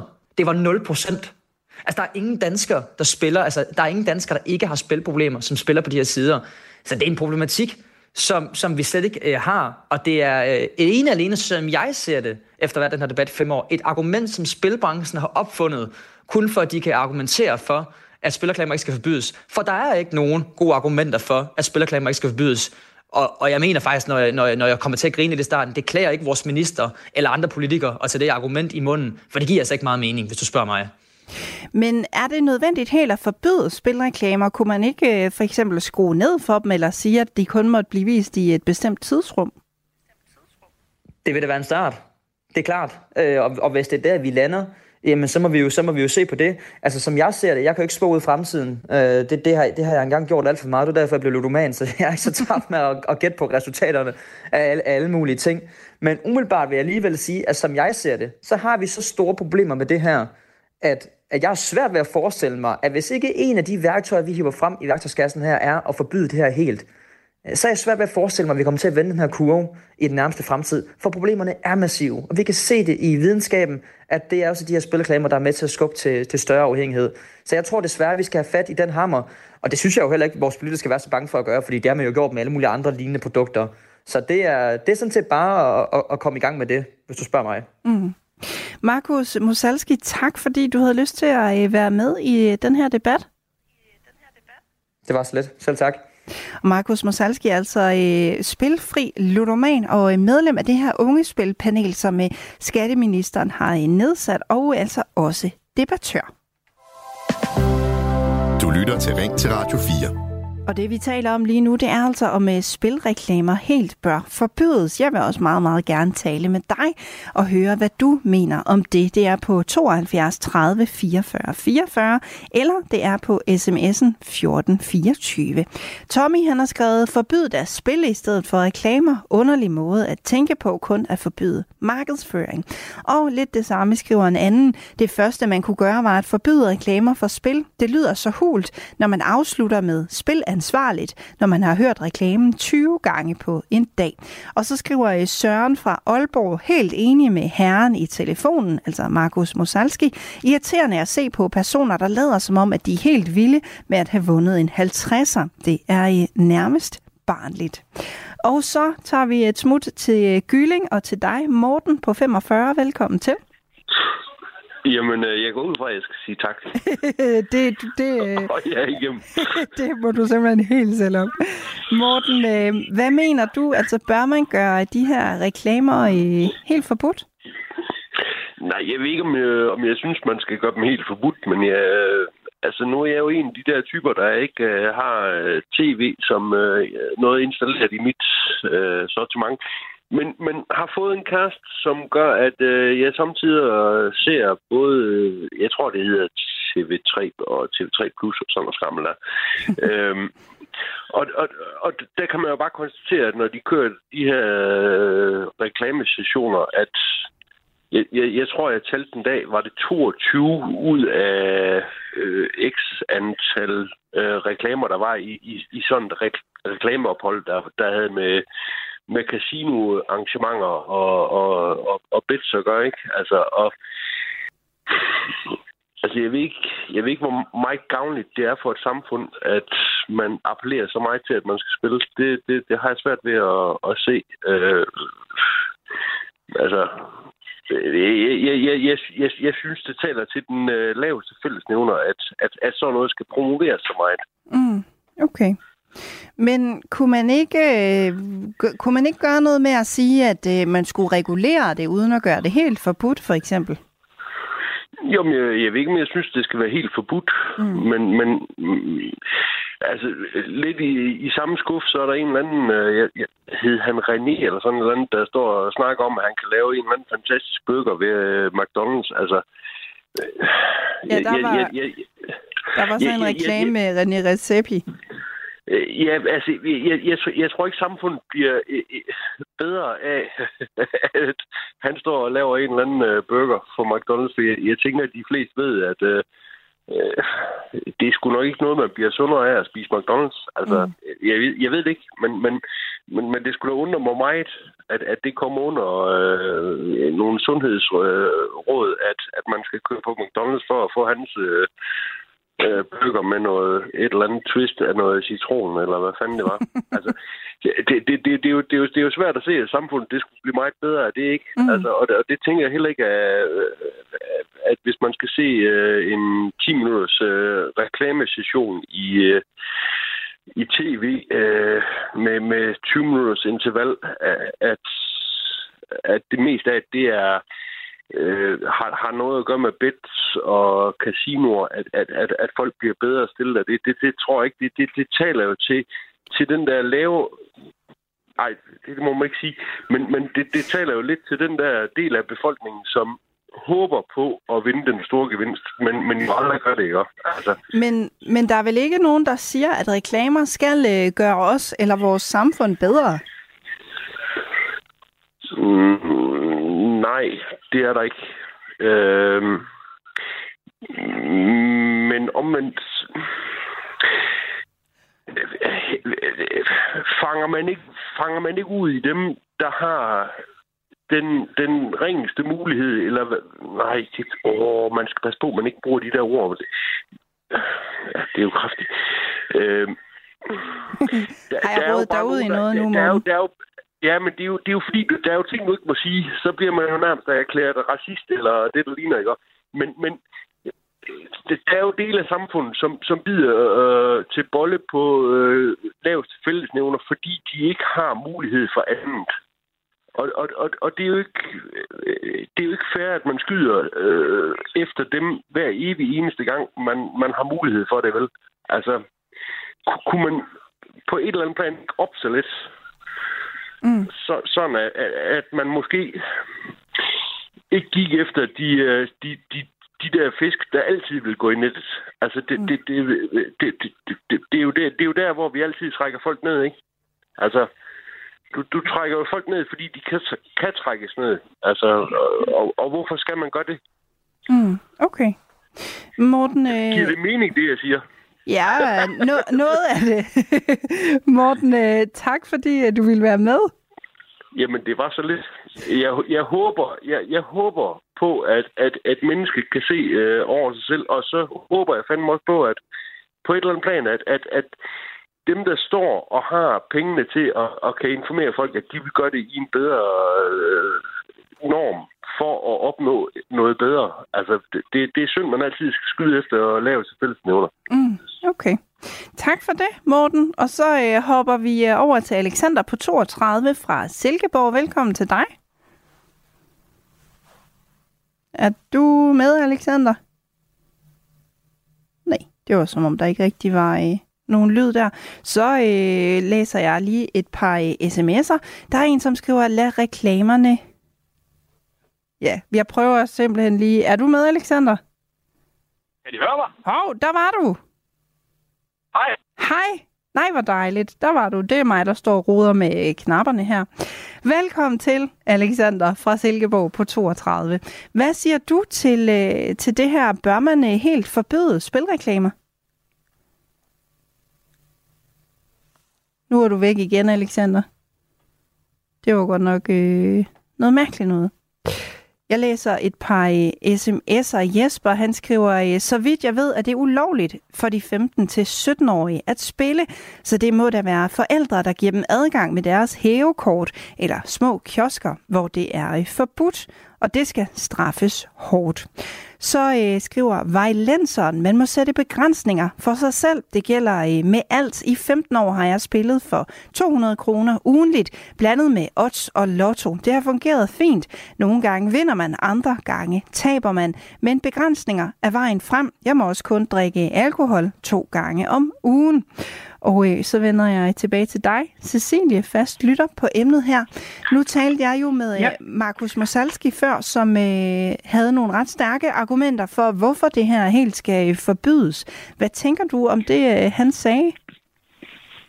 Altså, jeg blev mærke i, at han øh, sagde, at han var slet ikke klar over, at der var nogen, der gik til en fodboldkamp eller så en fodboldkamp uden at spille. Og allerede der synes jeg, man må, så må man konkludere, at der mangler noget information sådan helt generelt. Der kan både være forældres ansvar. Øh, altså mine børn er da godt klar over, øh, hvordan spil øh, generelt hænger sammen, og øh, det som regel altid er, eller ikke som regel, det er altid huset, der vinder.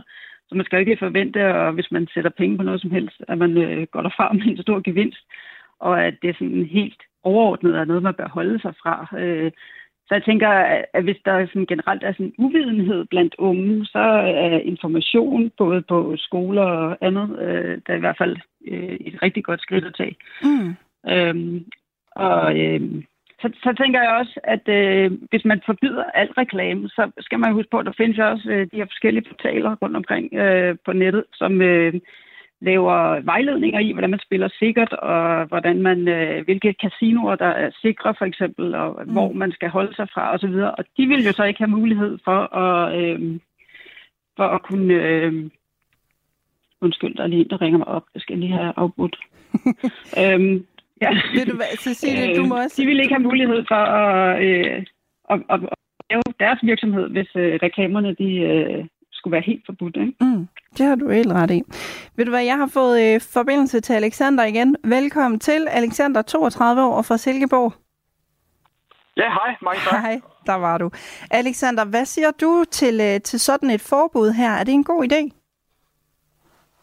Jeg vil være øh, umiddelbart ked af det, tror jeg, med et forbud. Øhm, og en af grundene er, at jeg er jo personligt ret stor fodboldfan, og særlig stor tilhænger af den danske Superliga. Og der er bare nogle, øh, nogle indtægter for det her kære spilmarked, som er til gavn for alle klubberne. Ikke kun i Superligaen, men i princippet også i Nordic Bet Ligaen, som jo er i første division. Øh, og som gør, at vi kan være mere konkurrencedygtige ude i Europa. Og FCK har jo lige fået en fantastisk aftale. Jeg er ikke FCK-tilhænger, men deres succes i Europa er god for hele den danske Superliga. Og de har lige fået en, en vanvittig aftale med Unibet, øh, som virkelig sikrer dem ind i fremtiden og gør de konkurrencedygtige, øh, så de kan spille mod City, som de for eksempel skal gøre i aften. Men hvis det her så omvendt betyder, at øh, man frister nogen øh, til at spille, og måske endda ende i, i ludomani, er det så det værd? Det er jo der, hvor jeg tænker, at et forbud ikke, stadig ikke er det rigtige, men der bliver nødt til at blive kigget på nogle ting, og her tænker jeg særligt, at der er nogle, der er nogle problemer i det danske spilmarked, spilmarked generelt, med at du kan spille på nogle, øh, nogle meget vanvittige ting i forhold til, at øh, man kan spille på russisk og tjekkisk og polsk bordtennis med sådan nogle gamle mænd over 60, hvor man ikke helt ved, hvad der foregår. Øh, og det her med live-markedet, altså at der er så meget kunstig intelligens, der kan gå ind og, og, og, og påvirke hele tiden. Altså der er, nogle, der er nogle ting, der skal, der skal reguleres, men det direkte forbud, det tror jeg ikke er godt for, øh, for det, hvad skal vi sige, det bredere del af mm. samfundet. Men hvis, hvis der er unge, som, øh, som har problemer med det her, skal man så ikke gøre et eller andet? Altså, jeg ved jo, der er unge problemer der. Øh, unge, der har problemer, fordi jeg arbejder ude i folkeskolen, og, og de spiller allerede nu, selvom de er under 18. Og det har jeg jo svært ved at forstå, hvordan de gør. Men det er jo på grund af det her øh, uregulerede sorte marked, som der bliver drøftet, hvor de simpelthen kan koble sig på nogle sider med en PayPal-konto og, og simpelthen øh, spille øh, både casinospil, men også, øh, også øh, sportsbetting, og også det her, hvor du spiller med øh, inden, altså våben inde i spil og sådan nogle ting. Altså, altså, så der er masser af ureguleret allerede, der foregår. Så jeg, jeg er egentlig tilbøjelig til, at selvom jeg ikke kan lide at være enig med Jeppe, så tror jeg, det er rigtigt nok, at vi skal passe på med ikke at, at smide folk over i det marked. Mm, okay. Tak for det, du vil være med, Alexander. Selv tak. Og øh, når Alexander siger Jeppe, så er det jo altså skatteminister øh, Jeppe Brugs. Der er en på sms'en, som skriver, lad reklamerne være og lad folk komme i spilbehandling. Lad være med at være mor for andre spilafhængige. Vi har lov at se reklamer ved kampe. Hvad siger du til øh, sådan en sms, Cecilie? Jamen, øh, jeg er jo sådan overordnet enig. Altså, øh, jeg, jeg synes ikke, at man skal have et generelt forbud, men øh, jeg kan da også godt se, at der kan være, øh, som jeg også startede med at sige, øh, noget med at, at lave nogle begrænsninger, øh, så det måske ikke lige rammer øh, unge. Og så kan jeg også godt undre mig over, hvordan unge spiller, men det har den tidligere lytter øh, jo nok ret i, at det er, fordi de spiller via noget ureguleret. Og det synes jeg er rigtig uheldigt, hvis man sender folk den vej i virkeligheden. Mm. Øh, også fordi man jo så, øh, som en nævnte tidligere, ikke kan holde øje med, øh, jeg tror det var ham fra spilmyndigheden, så kan man ikke holde øje med, hvem der er på vej ud i øh, noget øh, ja, dårlige vaner, og de kan heller ikke øh, tilmelde sig Rufus, øh, så de har ikke ligesom den mulighed for at begrænse sig selv i en periode eller permanent, hvis de oplever, at nu går det faktisk galt. Mm. Cecilie, tak fordi du ville være, være med som øh, fast lytter. Jamen selv tak, det var en fornøjelse. Det var det i hvert fald. Tommy fra Vestjylland, han skriver, har ikke set reklamer, siden jeg holdt op med at se Flow TV, og jeg har adblogger online. Tvivler på, at reklameforbud hjælper, så kan man lige så godt forbyde produktet spil. Og så er der en, som skriver, ja, helt klart et forbud mod reklamer for spil. Reklamer for spil er direkte ulækkert. Det er jo også ulovligt med reklamer for tobak. I Radio 4's app kan du altid lytte med, når vi sender live. Fra tidlig morgen til de sene nattetimer. Download Radio 4's app og lyt med, hvor end du er.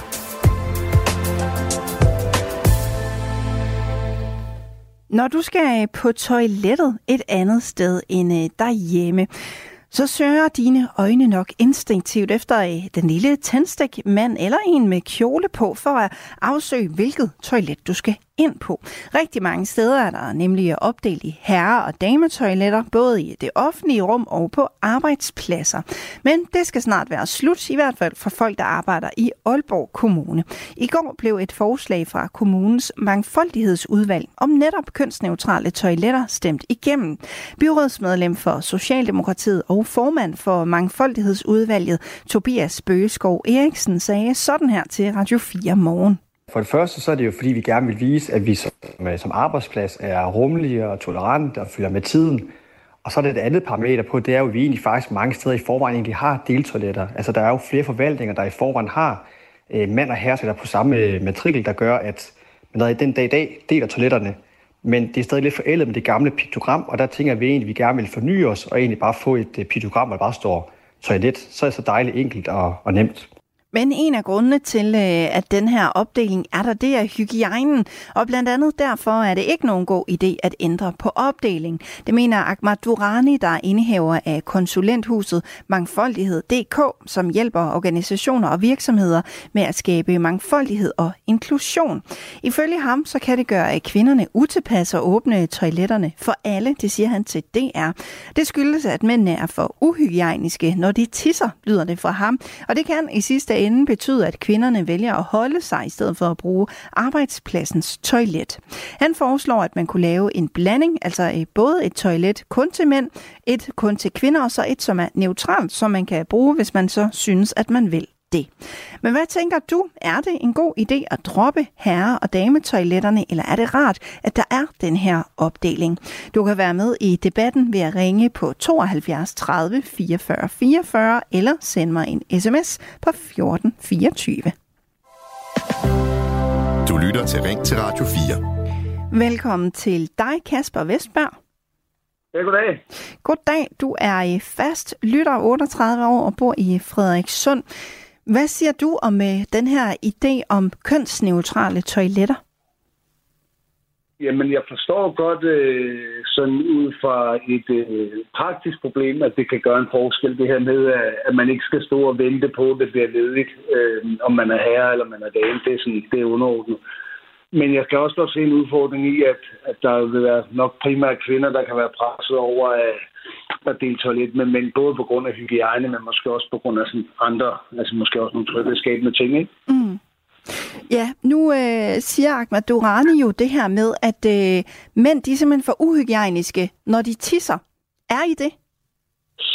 Øh, jeg ved ikke, om vi er uhygiejniske, men vi, vi, altså, det er jo sådan, praktisk taget, at det, kan det godt være sværere at stå, end det kan være at sidde, så der, det kan der være et element af sandhed i. Jeg tror ikke, det er fordi mænd som sådan er klammer end, øh, end, end andre køn. så, det, så det tror jeg egentlig ikke, men, men, men der er noget som helt praktisk, hvor uh, afstanden selvfølgelig betyder noget, når man står op i forhold til, når man sidder, og det kan selvfølgelig gøre, at man tisser ved siden af, eller på brættet, eller hvad det nu kan være. Ikke? Mm. Øhm, så, så helt praktisk kan der selvfølgelig godt være et element af det. Hvordan vil du have det med at skulle, uh, skulle dele toiletter med kvinder? Jamen, jeg, jeg er sådan set ligeglad. Altså, for mig er det, er, det, er det ikke noget problem, men jeg kan godt forstå, at det kan være det den anden vej rundt. Øh, måske også specielt, hvis det er yngre kvinder, øh, eller, eller teenager, eller sådan. Øh, der, der tror jeg måske godt, der kan være noget, som også det her med, at måske man holder sig lidt mere, end der godt er, og det selvfølgelig giver nogle andre udfordringer. Mm. Men, men kapacitet betyder jo noget, så er der, er der 20 toiletter i en eller anden institution øh, kontra 5, så er problemerne jo anderledes. Så det handler jo også et eller andet sted om, hvor meget kapacitet, kapacitet er der til kvinder og herrer. Det er sådan, og hvor mange brugere vil der være af faciliteterne og sådan noget. Så det er jo også en, altså det, det, har jo, det, det skal med i det samme regnskab, kan man sige. Ikke? Mm. Helt bestemt. Kasper, øh, hæng du endelig på. Vi skal tale mere om det her. Du lytter til Ring til Radio 4. Det her forslag det blev altså øh, behandlet i går i Aalborg Kommune, og øh, nu kan jeg byde velkommen til dig, Tobias Bøgeskov Eriksen, byrådsmedlem for Socialdemokratiet og formand for Mangfoldighedsudvalget i Aalborg Kommune. Hej med dig. Goddag.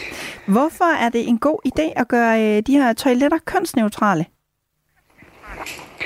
Det er jo fordi, vi skal jo øh, følge med tiden. Aalborg Kommune skal også vise, at vi er en rummelig og inkluderende arbejdsplads. Og når det er en, et tiltag, som egentlig er, er lille, men en som af mange tiltag, vi gerne vil gøre for at være mere inkluderende, og det egentlig ikke øh, behøves at være en økonomisk stor udgift, så vil vi egentlig gerne tage det lille skridt på vejen for at vise, at vi også vil være, være, være rummelige for, som arbejdsplads. Og hvorfor øh, er det helt præcist, at det her det er rumligt? Altså, hvem øh, får noget ud af det her, så at sige? Det, altså, der vil altid være nogle minoriteter i vores samfund, som jo øh, til tider måske ikke er blevet repræsenteret og ikke har haft et, et talerør. Og jeg er da uden tvivl sikker på, at der er nogle af de 20.000 ansatte i Aalborg Kommune, hvor er der nogen, som øh, ikke identificerer sig som det traditionelle køn. Og jeg synes, at det skal være helt muligt og, og plads til, at øh, de ansatte selvfølgelig kan gå på toilet, uagtet at de skal være bange for at blive kigget skævt til. Og så er der den andet parameter i det, som, øh, som jeg også tidligere har sagt, at flere steder i vores forvaltninger, der har været de her deltoiletter med, med mand og, og dameskilt, og der skal vi egentlig bare lade om til et toilet, så vi kan følge med tiden. Det er egentlig meget, meget simpelt. Og hvordan vil I sådan uh, helt lavpraktisk udforme det her? Altså skal skiltene bare fjernes fra døren, eller skal der gøres et nummer ud af, at man har uh, piktogrammer af en mand og en uh, kvinde og noget midt imellem på døren for eksempel? Der er sådan set to valgmuligheder, fordi man kan sige, altså politikerne de sætter jo sådan set rammerne, og så er det jo forvaltningen ud i praksis, der så skal flytte til, til livs. Og der er så to muligheder, man gør det på. Det ene, det er jo, at man simpelthen bare vælger at nedrive de gamle piktogrammer, og så bare skrive toilet. Dejligt simpelt. Den anden mulighed, det er, at vi har haft en arbejdsgruppe med øh, byrepræsentanter, for eksempelvis LGBT plus miljøet, der så har udarbejdet et pitogram, som er kønsneutralt. Så er det op til forvaltningerne lokalt at finde ud af, hvad for et pitogram de nu synes øh, passer til dem. Mm. Der blev, øh, det her det blev jo stemt igennem i går øh, med tre partier imod. Det var konservative, Venstre og Danmarks Demokraterne. Hvorfor stemte de imod? Altså, hvad gik kritikken på? Jamen det undrer mig ikke. De stemmer oftest imod, når det gælder tiltag, der fra mangfoldigheden. De har også været modstandere af det her mangfoldighedshus, som vi gerne vil skabe for LGBT-personer i Aalborg Kommune. Så det er ikke første gang, at øh, der er modstand for, for dem. Og jeg ved ikke, om det er, fordi de er, de er bange for, at, øh, at der er nogle mennesker, som ikke før øh, har haft en stemme, uden at få en stemme. Jeg ved ikke helt, øh, jeg, jeg kan jo ikke svare på, på deres vegne. Jeg kan kun sige, at jeg synes, det er, det er ærgerligt, og jeg synes, det er træls, at de borgerlige ikke følger med tiden. Jeg synes, de kommer ind i kampen i forhold til mangfoldighedsdagsordenen. Vi hørte jo øh, før, at øh, Ahmed Durani, som er indehaver af konsulenthuset Mangfoldighed.dk, han siger til DR, at, øh, at det kan gøre kvinder utilpas, det her med at skulle øh, dele toiletterne, og øh, det skyldes simpelthen, at mænd er for uhygiejniske. Hvad siger du til øh, sådan øh, et argument? Altså, jeg kan godt forstå bekymringen, men omvendt, så synes jeg også, man skal lægge vægt på, at det her det er jo et forslag, som er blevet Øh, Øh, drøftet i HMU, altså hovedmedarbejderudvalget, og der har ikke været på nogen som helst måde en, øh, et fokus på det, fordi der er allerede flere steder i Aalborg Kommune den dag i dag, hvor vi detoiletter, hvor det er mænd og kvinder, der deler toiletterne, og der har det ikke været et problem. Så det kan måske godt være teoretisk set et problem, men i praksis i Aalborg Kommune, så er det i hvert fald ikke et problem, og det er ikke noget, jeg har hørt om, og det er ikke noget, der er blevet øh, fremhævet i den her, i den her sagsfremstilling. Mm. Hvad tænker du, at, at det her konkret vil komme til at ændre? Jeg tænker i hvert fald i forhold til vores øh, mangfoldighedspolitik, som vi har øh, vedtaget og godkendt i byrådet, at det er igen det her med, at vi som arbejdsplads skal følge med tiden. Det er også vigtigt, at vi kan rekruttere de, de rigtige medarbejdere, og der er sikkert nogle medarbejdere den dag i dag, eller undskyld, nogle, øh, nogle borgere, der gerne vil søge job i Aalborg, som måske fravælger Aalborg af, at vi måske ikke øh, har fulgt helt med tiden, vi er måske ikke øh, mangfoldige nok, og ikke føler, at man er rummelig nok i Aalborg Kommune, og så måske vælger at søge til Aarhus eller Odense, hvor de er lidt mere frem på beatet. Vi skal jo også sikre, at, at alle borgere føler sig velkomne i Aalborg, og de øh, føler, at, at der er plads til dem. Og jeg siger ikke, at det her, det her lille tiltag, det, det lige pludselig skaber det verdens største resultat, men det er en lille tiltag af mange andre tiltag, vi skal lave for at vise over for nogle befolkningsgrupper, at de er så også velkomne her i Aalborg. Mm. Der er øh, en lytter, der skriver på sms'en, vi skal sgu da ikke indrette os efter små mindretal. Skal vi det? Altså er det her øh, nødvendigt? Vi skal ikke indrette efter øh, små mindretal, men vi skal i hvert fald stille spørgsmålstegn til, om den måde, vi gør tingene på den dag i dag, om vi gør det anderledes, uden at det kommer til at skabe en, øh, en kæmpe stor øh, problematik og en kæmpe udgift. Og det her, det er et tiltag, som har en minimal øh, økonomisk udgift. Det er et tiltag, som gør noget for, for nogle mennesker i vores samfund, som ikke har haft en stemme øh, historisk set, så jeg kan ikke rigtig se så konkret på den her problemstilling et problem. Men selvfølgelig skal vi, øh, synes jeg altid, vi skal nysgerrige på, om vi gør ting anderledes. Ahmed Durani, som, øh, som jeg nævnte før, han siger jo også, at det kan godt komme til at betyde det her med at øh, åbne toiletterne op for alle, at kvinderne de vælger at holde sig i stedet for at bruge øh, toilettet på arbejdspladsen. Er det noget, du kan være øh, nervøs eller bekymret for? Jeg kan i hvert kun sige fra min, øh, min daglige arbejdsdag som embedsmand i øh, sin omsorgsforvaltning ude i Hammer Bakker i Aalborg, hvor jeg deler toilet med, med mænd og kvinder, at der har det i hvert fald aldrig været en uh, tematik, at kvinderne de var bange for at gå på toilettet, fordi der også var mænd, der sad ved siden af i en andre båse. Så det er i hvert fald ikke noget, jeg konkret kan se, der har været et problem med den måde, vi gør det på den dag i dag. Mm. Og så lød det fra uh, Tobias Bøgeskov Eriksen. Tak fordi uh, du var med i programmet. Tak fordi jeg måtte komme med altså byrådsmedlem for Socialdemokratiet og formand for det, der hedder Mangfoldighedsudvalget i Aalborg Kommune. Jeg vil også gerne tale med dig og høre, hvad du siger til øh, kønsneutrale toiletter. Om det er en god idé at øh, droppe de her klassiske herre- og dametoiletter, eller om det er rart, at der er en opdeling. Du kan være med. Det kan du både ved at ringe ind eller ved at sende en sms. Du lytter til Ring til Radio 4. Ring til os på 72 30 44 44 eller send en sms til 14 24. Ja, og netop på øh, uh, sms'en, der skriver uh, Lars Aalborg Kommune leger med på nogle ganske få vrangforestillinger, hvilket ikke er godt for nogen. Aalborg Kommune vil kun signalere, at man er woke, was woke and now I'm awake, skriver uh, Lars. Og så uh, skriver Jens, det er jo lige meget. Et lokum er et lokum, og en prut er en prut. Og øh, med det, så vil jeg sige velkommen til øh, dig, David, på 51 fra Næstved. Ja, hej så. Goddag. Og tak fordi jeg måtte lov til at være med i debatten. Selvfølgelig må du det. Hvad siger du til det? Er det en god idé at droppe øh, de her opdelte toiletter? Altså det her øh, føler jeg, at det, eller, at det er endnu en, en, en ting, som, som øh, det går ud over, det går ud over kvinder. Hvordan Fordi det? At, jamen altså, det er endnu et hak på kvinder. Jeg synes simpelthen, at det går for vidt. Altså, det, det man burde gøre, altså vi har jo øh, gudskelov af handicaptoilet, og det kunne man jo lave som, som en mindretal, øh, så, så de personer, som der ikke føler, at de er en mand eller en kvinde, de kan gå ind på et handicaptoilet i stedet for. Fordi mænd toiletter, øh, de har nogle kummer, som kvinderne så lidt ikke har. Og, øh, og jeg synes, vi skal værne om, om øh, kvinder og mænd. Og vi har jo, øh, som sagt, handicap handicaptoilet i dag, som der kunne laves om, sådan så det var inklusiv. Men hvordan går det her ud over kvinder? Det skal jeg altså lige forstå. Jamen, jamen det, det har det jo været i lang tid, altså desværre. Altså det, jeg, jeg føler, at det er, kvinderne bliver hakket ned på på mange måder, øh, ligesom mænd gør, men især kvinder, øh, angående det er LGBT+. Det, er, det, det går kun over kvinder, for det meste. Men hvad... man, kan bare se, man kan bare se til USA, hvor, at, hvor at øh, mange mænd vil være går på den anden side for at, øh, forskellige konkurrencer. Ikke? Øh, alle mulige forskellige konkurrencer vil det være kvinder, fordi så vinder de. Og det går ud over kun én, og det er kvinderne.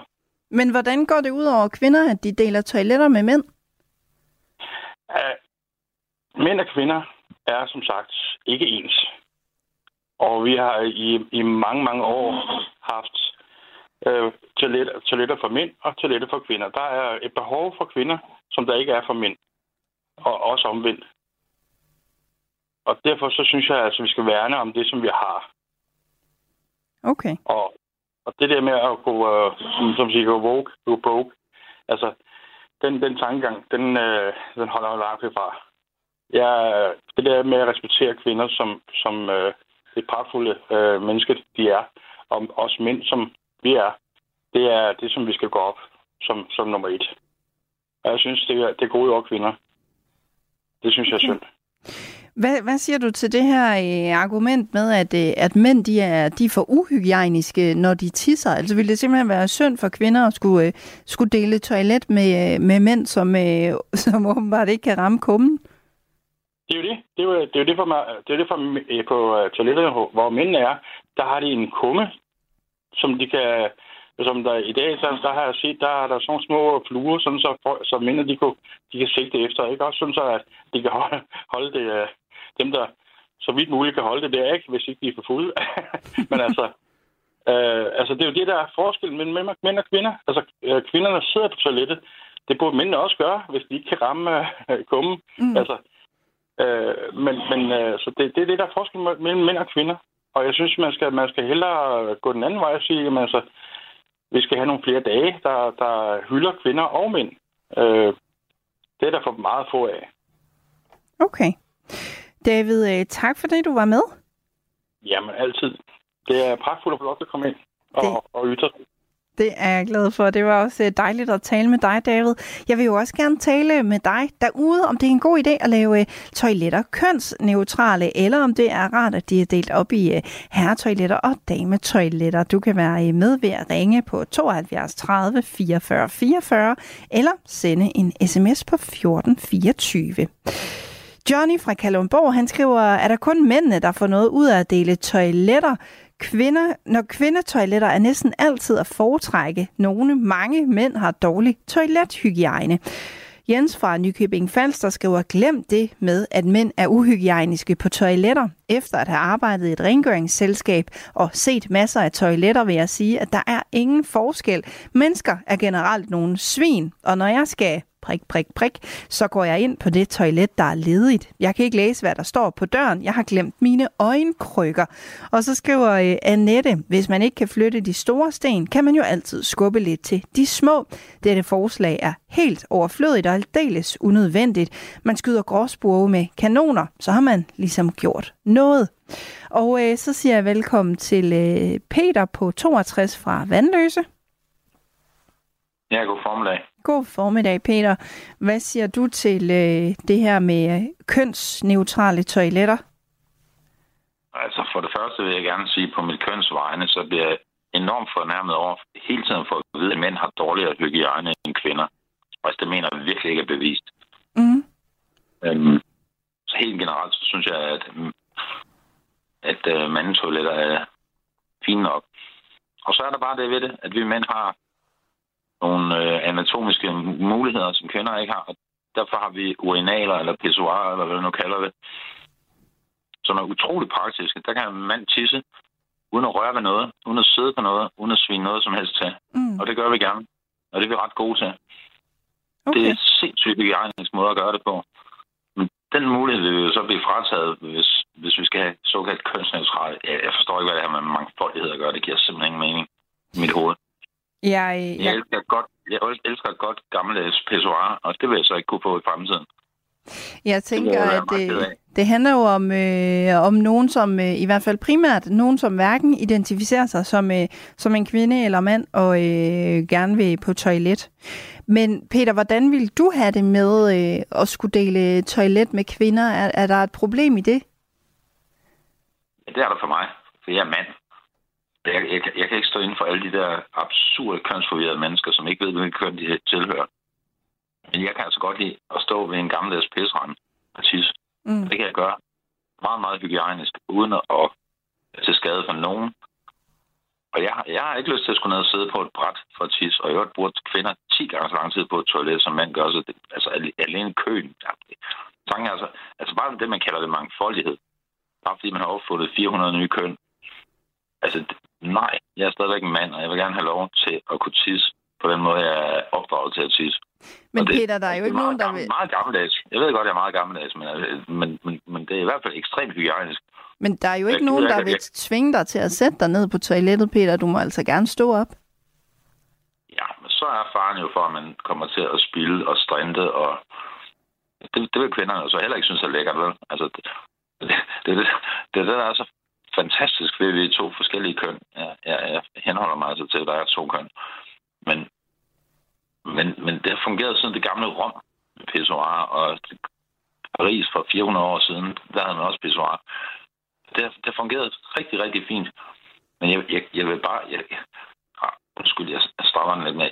Jeg bliver fornærmet over for at vide, at vi som mænd er mere uhygiejniske end kvinder. Det er simpelthen bare ikke min erfaring. Mm. Vi kan gøre, vi, jeg er i hvert fald tilfreds med, at jeg kan gå ind nogle steder nu og tisse, uden at skulle røre med noget, uden at skulle have fat i porcelæn, uden at skulle sidde på noget, uden at skulle strinde på noget. Det kan jeg bare gøre. Mm. Det synes jeg er en fantastisk god løsning. Og hvis man er kønsforvirret, jamen, så må jeg jo gå ind det sted, hvor man nu synes, man passer ind, men, men lad være at tvinge mig til at gøre noget, som jeg ikke har lyst til. Det... Jeg ved, jeg bare strammer retorikken, men, men, men, men det her, det er absurd. Okay. Ja. Jamen, øh, der er ikke nogen, der skal tvinge dig øh, til noget, Peter, men tak, fordi øh, du ville være med i programmet.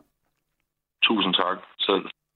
Og øh, god dag til dig, Peter. Du derude kan altså også øh, nå at være med i debatten, hvis du er en lille smule hurtig på aftrækkeren. Spørgsmålet det er altså, øh, om det er en god idé at droppe herre- og dametoiletterne, eller om det er rart, at der er den her øh, opdeling, som Peter jo øh, for eksempel synes. Du kan ringe ind, du kan også sende en sms. Du lytter til Ring til Radio 4. Ring til os på 72 30 44 44 eller send en sms til 14 24. Det har blandt andre Helle gjort. Hun skriver, som kvinde absolut nej til kønsneutrale toiletter. Der er også en, som skriver, det er gået alt for vidt, og det er jo ikke mangfoldigt eller inkluderende. Jeg kunne ikke drømme om at benytte mig af et kønsneutralt toilet. Hvis man vil være inkluderende, så lav et til dem, der ikke anerkender deres biologiske køn. Og øhm, så har vi Annette, den har jeg allerede læst. Der er en, som skriver, jeg synes godt, vi kunne tage hensyn til muslimske kvinder, for mange af dem bryder sig ikke om at dele toilet med mænd. Allan fra Albertslund, han skriver, at desværre er mænd nogle svin og pisser på gulvet, men jeg har selv delt WC med kvinder i Prag. Jo, der var ikke toiletter nok, så kvinderne gik ind til herne, hvor jeg som den eneste turde stå og tisse i en urinal. Sådan øh, skriver altså Allan. Og øh, så vil jeg lige gå til Lotte Fink fra de konservative. Hun er et andet medlem af Aalborg Kommunes mangfoldighedsudvalg. Hun er øh, lidt i tvivl om, hvor mange som rent faktisk lider under, at de hverken kan se sig selv som mand eller kvinde. Altså, hvad er det for et behov, vi løser? Er der et problem? Er det flertallet af medarbejderne i Aalborg Kommune, der har givet udtryk for, at de ønsker kønsneutrale toiletter? Og, og, og løser vi rent faktisk et inklusionsproblem ved at ændre nogle piktogrammer Ahmed Durani, han er altså indehaver af konsulenthuset Mangfoldighed.dk, han hjælper organisationer og virksomheder med at skabe mangfoldighed og inklusion. Og han siger til DR, at det altså kan gøre kvinderne utilpas og åbne toiletterne for alle. Han anbefaler, at man i stedet for har nogle dametoiletter og nogle herretoiletter, og så nogle WC'er, som alle kan benytte frit. Og øh, det er Lotte Fink fra de konservative i Aalborg øh, sådan set positivt stillet overfor. Jamen det kunne også godt, øh, det kunne sagtens være en mulighed. Øh, nu er jeg jo ikke øh, ekspert ud i anatomi, men jeg ved jo da, at mænd og kvinder er bygget forskelligt, og nogen rammer oftere brættet end andre, når de lader vandet. Men helt overordnet set, så ved man jo typisk, når man går ind på et mandetoilet, så lugter det mere tis, end hvis du kommer ind på et dametoilet. Lotte Fink fra De Konservative har ikke noget imod kønsneutrale toiletter, men hun spørger alligevel sådan her det helt essentielle i det her, det er spørgsmålet om, hvor langt skal vi gå for at imødekomme den enkeltes opfattelse af sig selv og sit køn. Altså lidt afhængig af, hvilken forskning du kigger ind i, så er der i hvert fald 72 køn. Og hvis vi skal ud af den vej, så kan vi jo være ude i en skilteskov med 72 piktogrammer for at have toiletter, alle kan se sig selv i. Det synes jeg ville være uhensigtsmæssigt. Og Lotte Fink, som altså er konservativ i Aalborg Byråd og sidder i Mangfoldighedsudvalget, er faktisk bekymret over, hvad det her forslag kan gøre for øh, diversiteten. Prøv at høre, hvad hun siger her. Jamen altså, vi kan komme til at gøre det så bredt, at det skal fagne alle, at det bliver helt base. Der er slet ikke nogen, der har kant længere, eller, eller har noget personlighed, eller stikker ud på nogen måde, fordi de alle sammen skal ind i den her store kasse, der fagner alle. Det synes jeg også er lidt synd for mangfoldigheden og diversiteten. Jamen, fordi øh, så, så har vi jo lige netop ikke mangfoldighed, og, og jeg mener ikke, at rummelighed og tolerance, det ligger i de skilte, vi sætter op på toiletterne. Michael S. han har skrevet en øh, lang sms. Han skriver sådan her. Hør her. Almindeligvis er det ikke noget at fremme, at alle køn skal dele toilet. Det er der øh, i traditionelle kønsmønstre, som vel at mærke er flertallets ingen interesse i at skulle være til stede i den intime situation over for det modsatte køn, og besørge stort og småt på samme toilet. Både mænd og kvinder har også andre behov for at være til stede blandt bare samme køn, for eksempel når der bliver soigneret og vasket, og mange har ikke lyst til at blive gloet på på et toilet. Hvis det er et problem for personer med en anden kønsopfattelse end den mest fremherskende, så kan de da dele deres behov for samme toilet ved at bruge handicaptoiletterne. De er meget, meget ofte langt nedere tiltalende end almindelige toiletter og ikke så benyttede. Det passer da fint, at der allerede er etableret et alternativ, frem for at man nu skal til at sidde på dametoiletter, mænd og kvinder.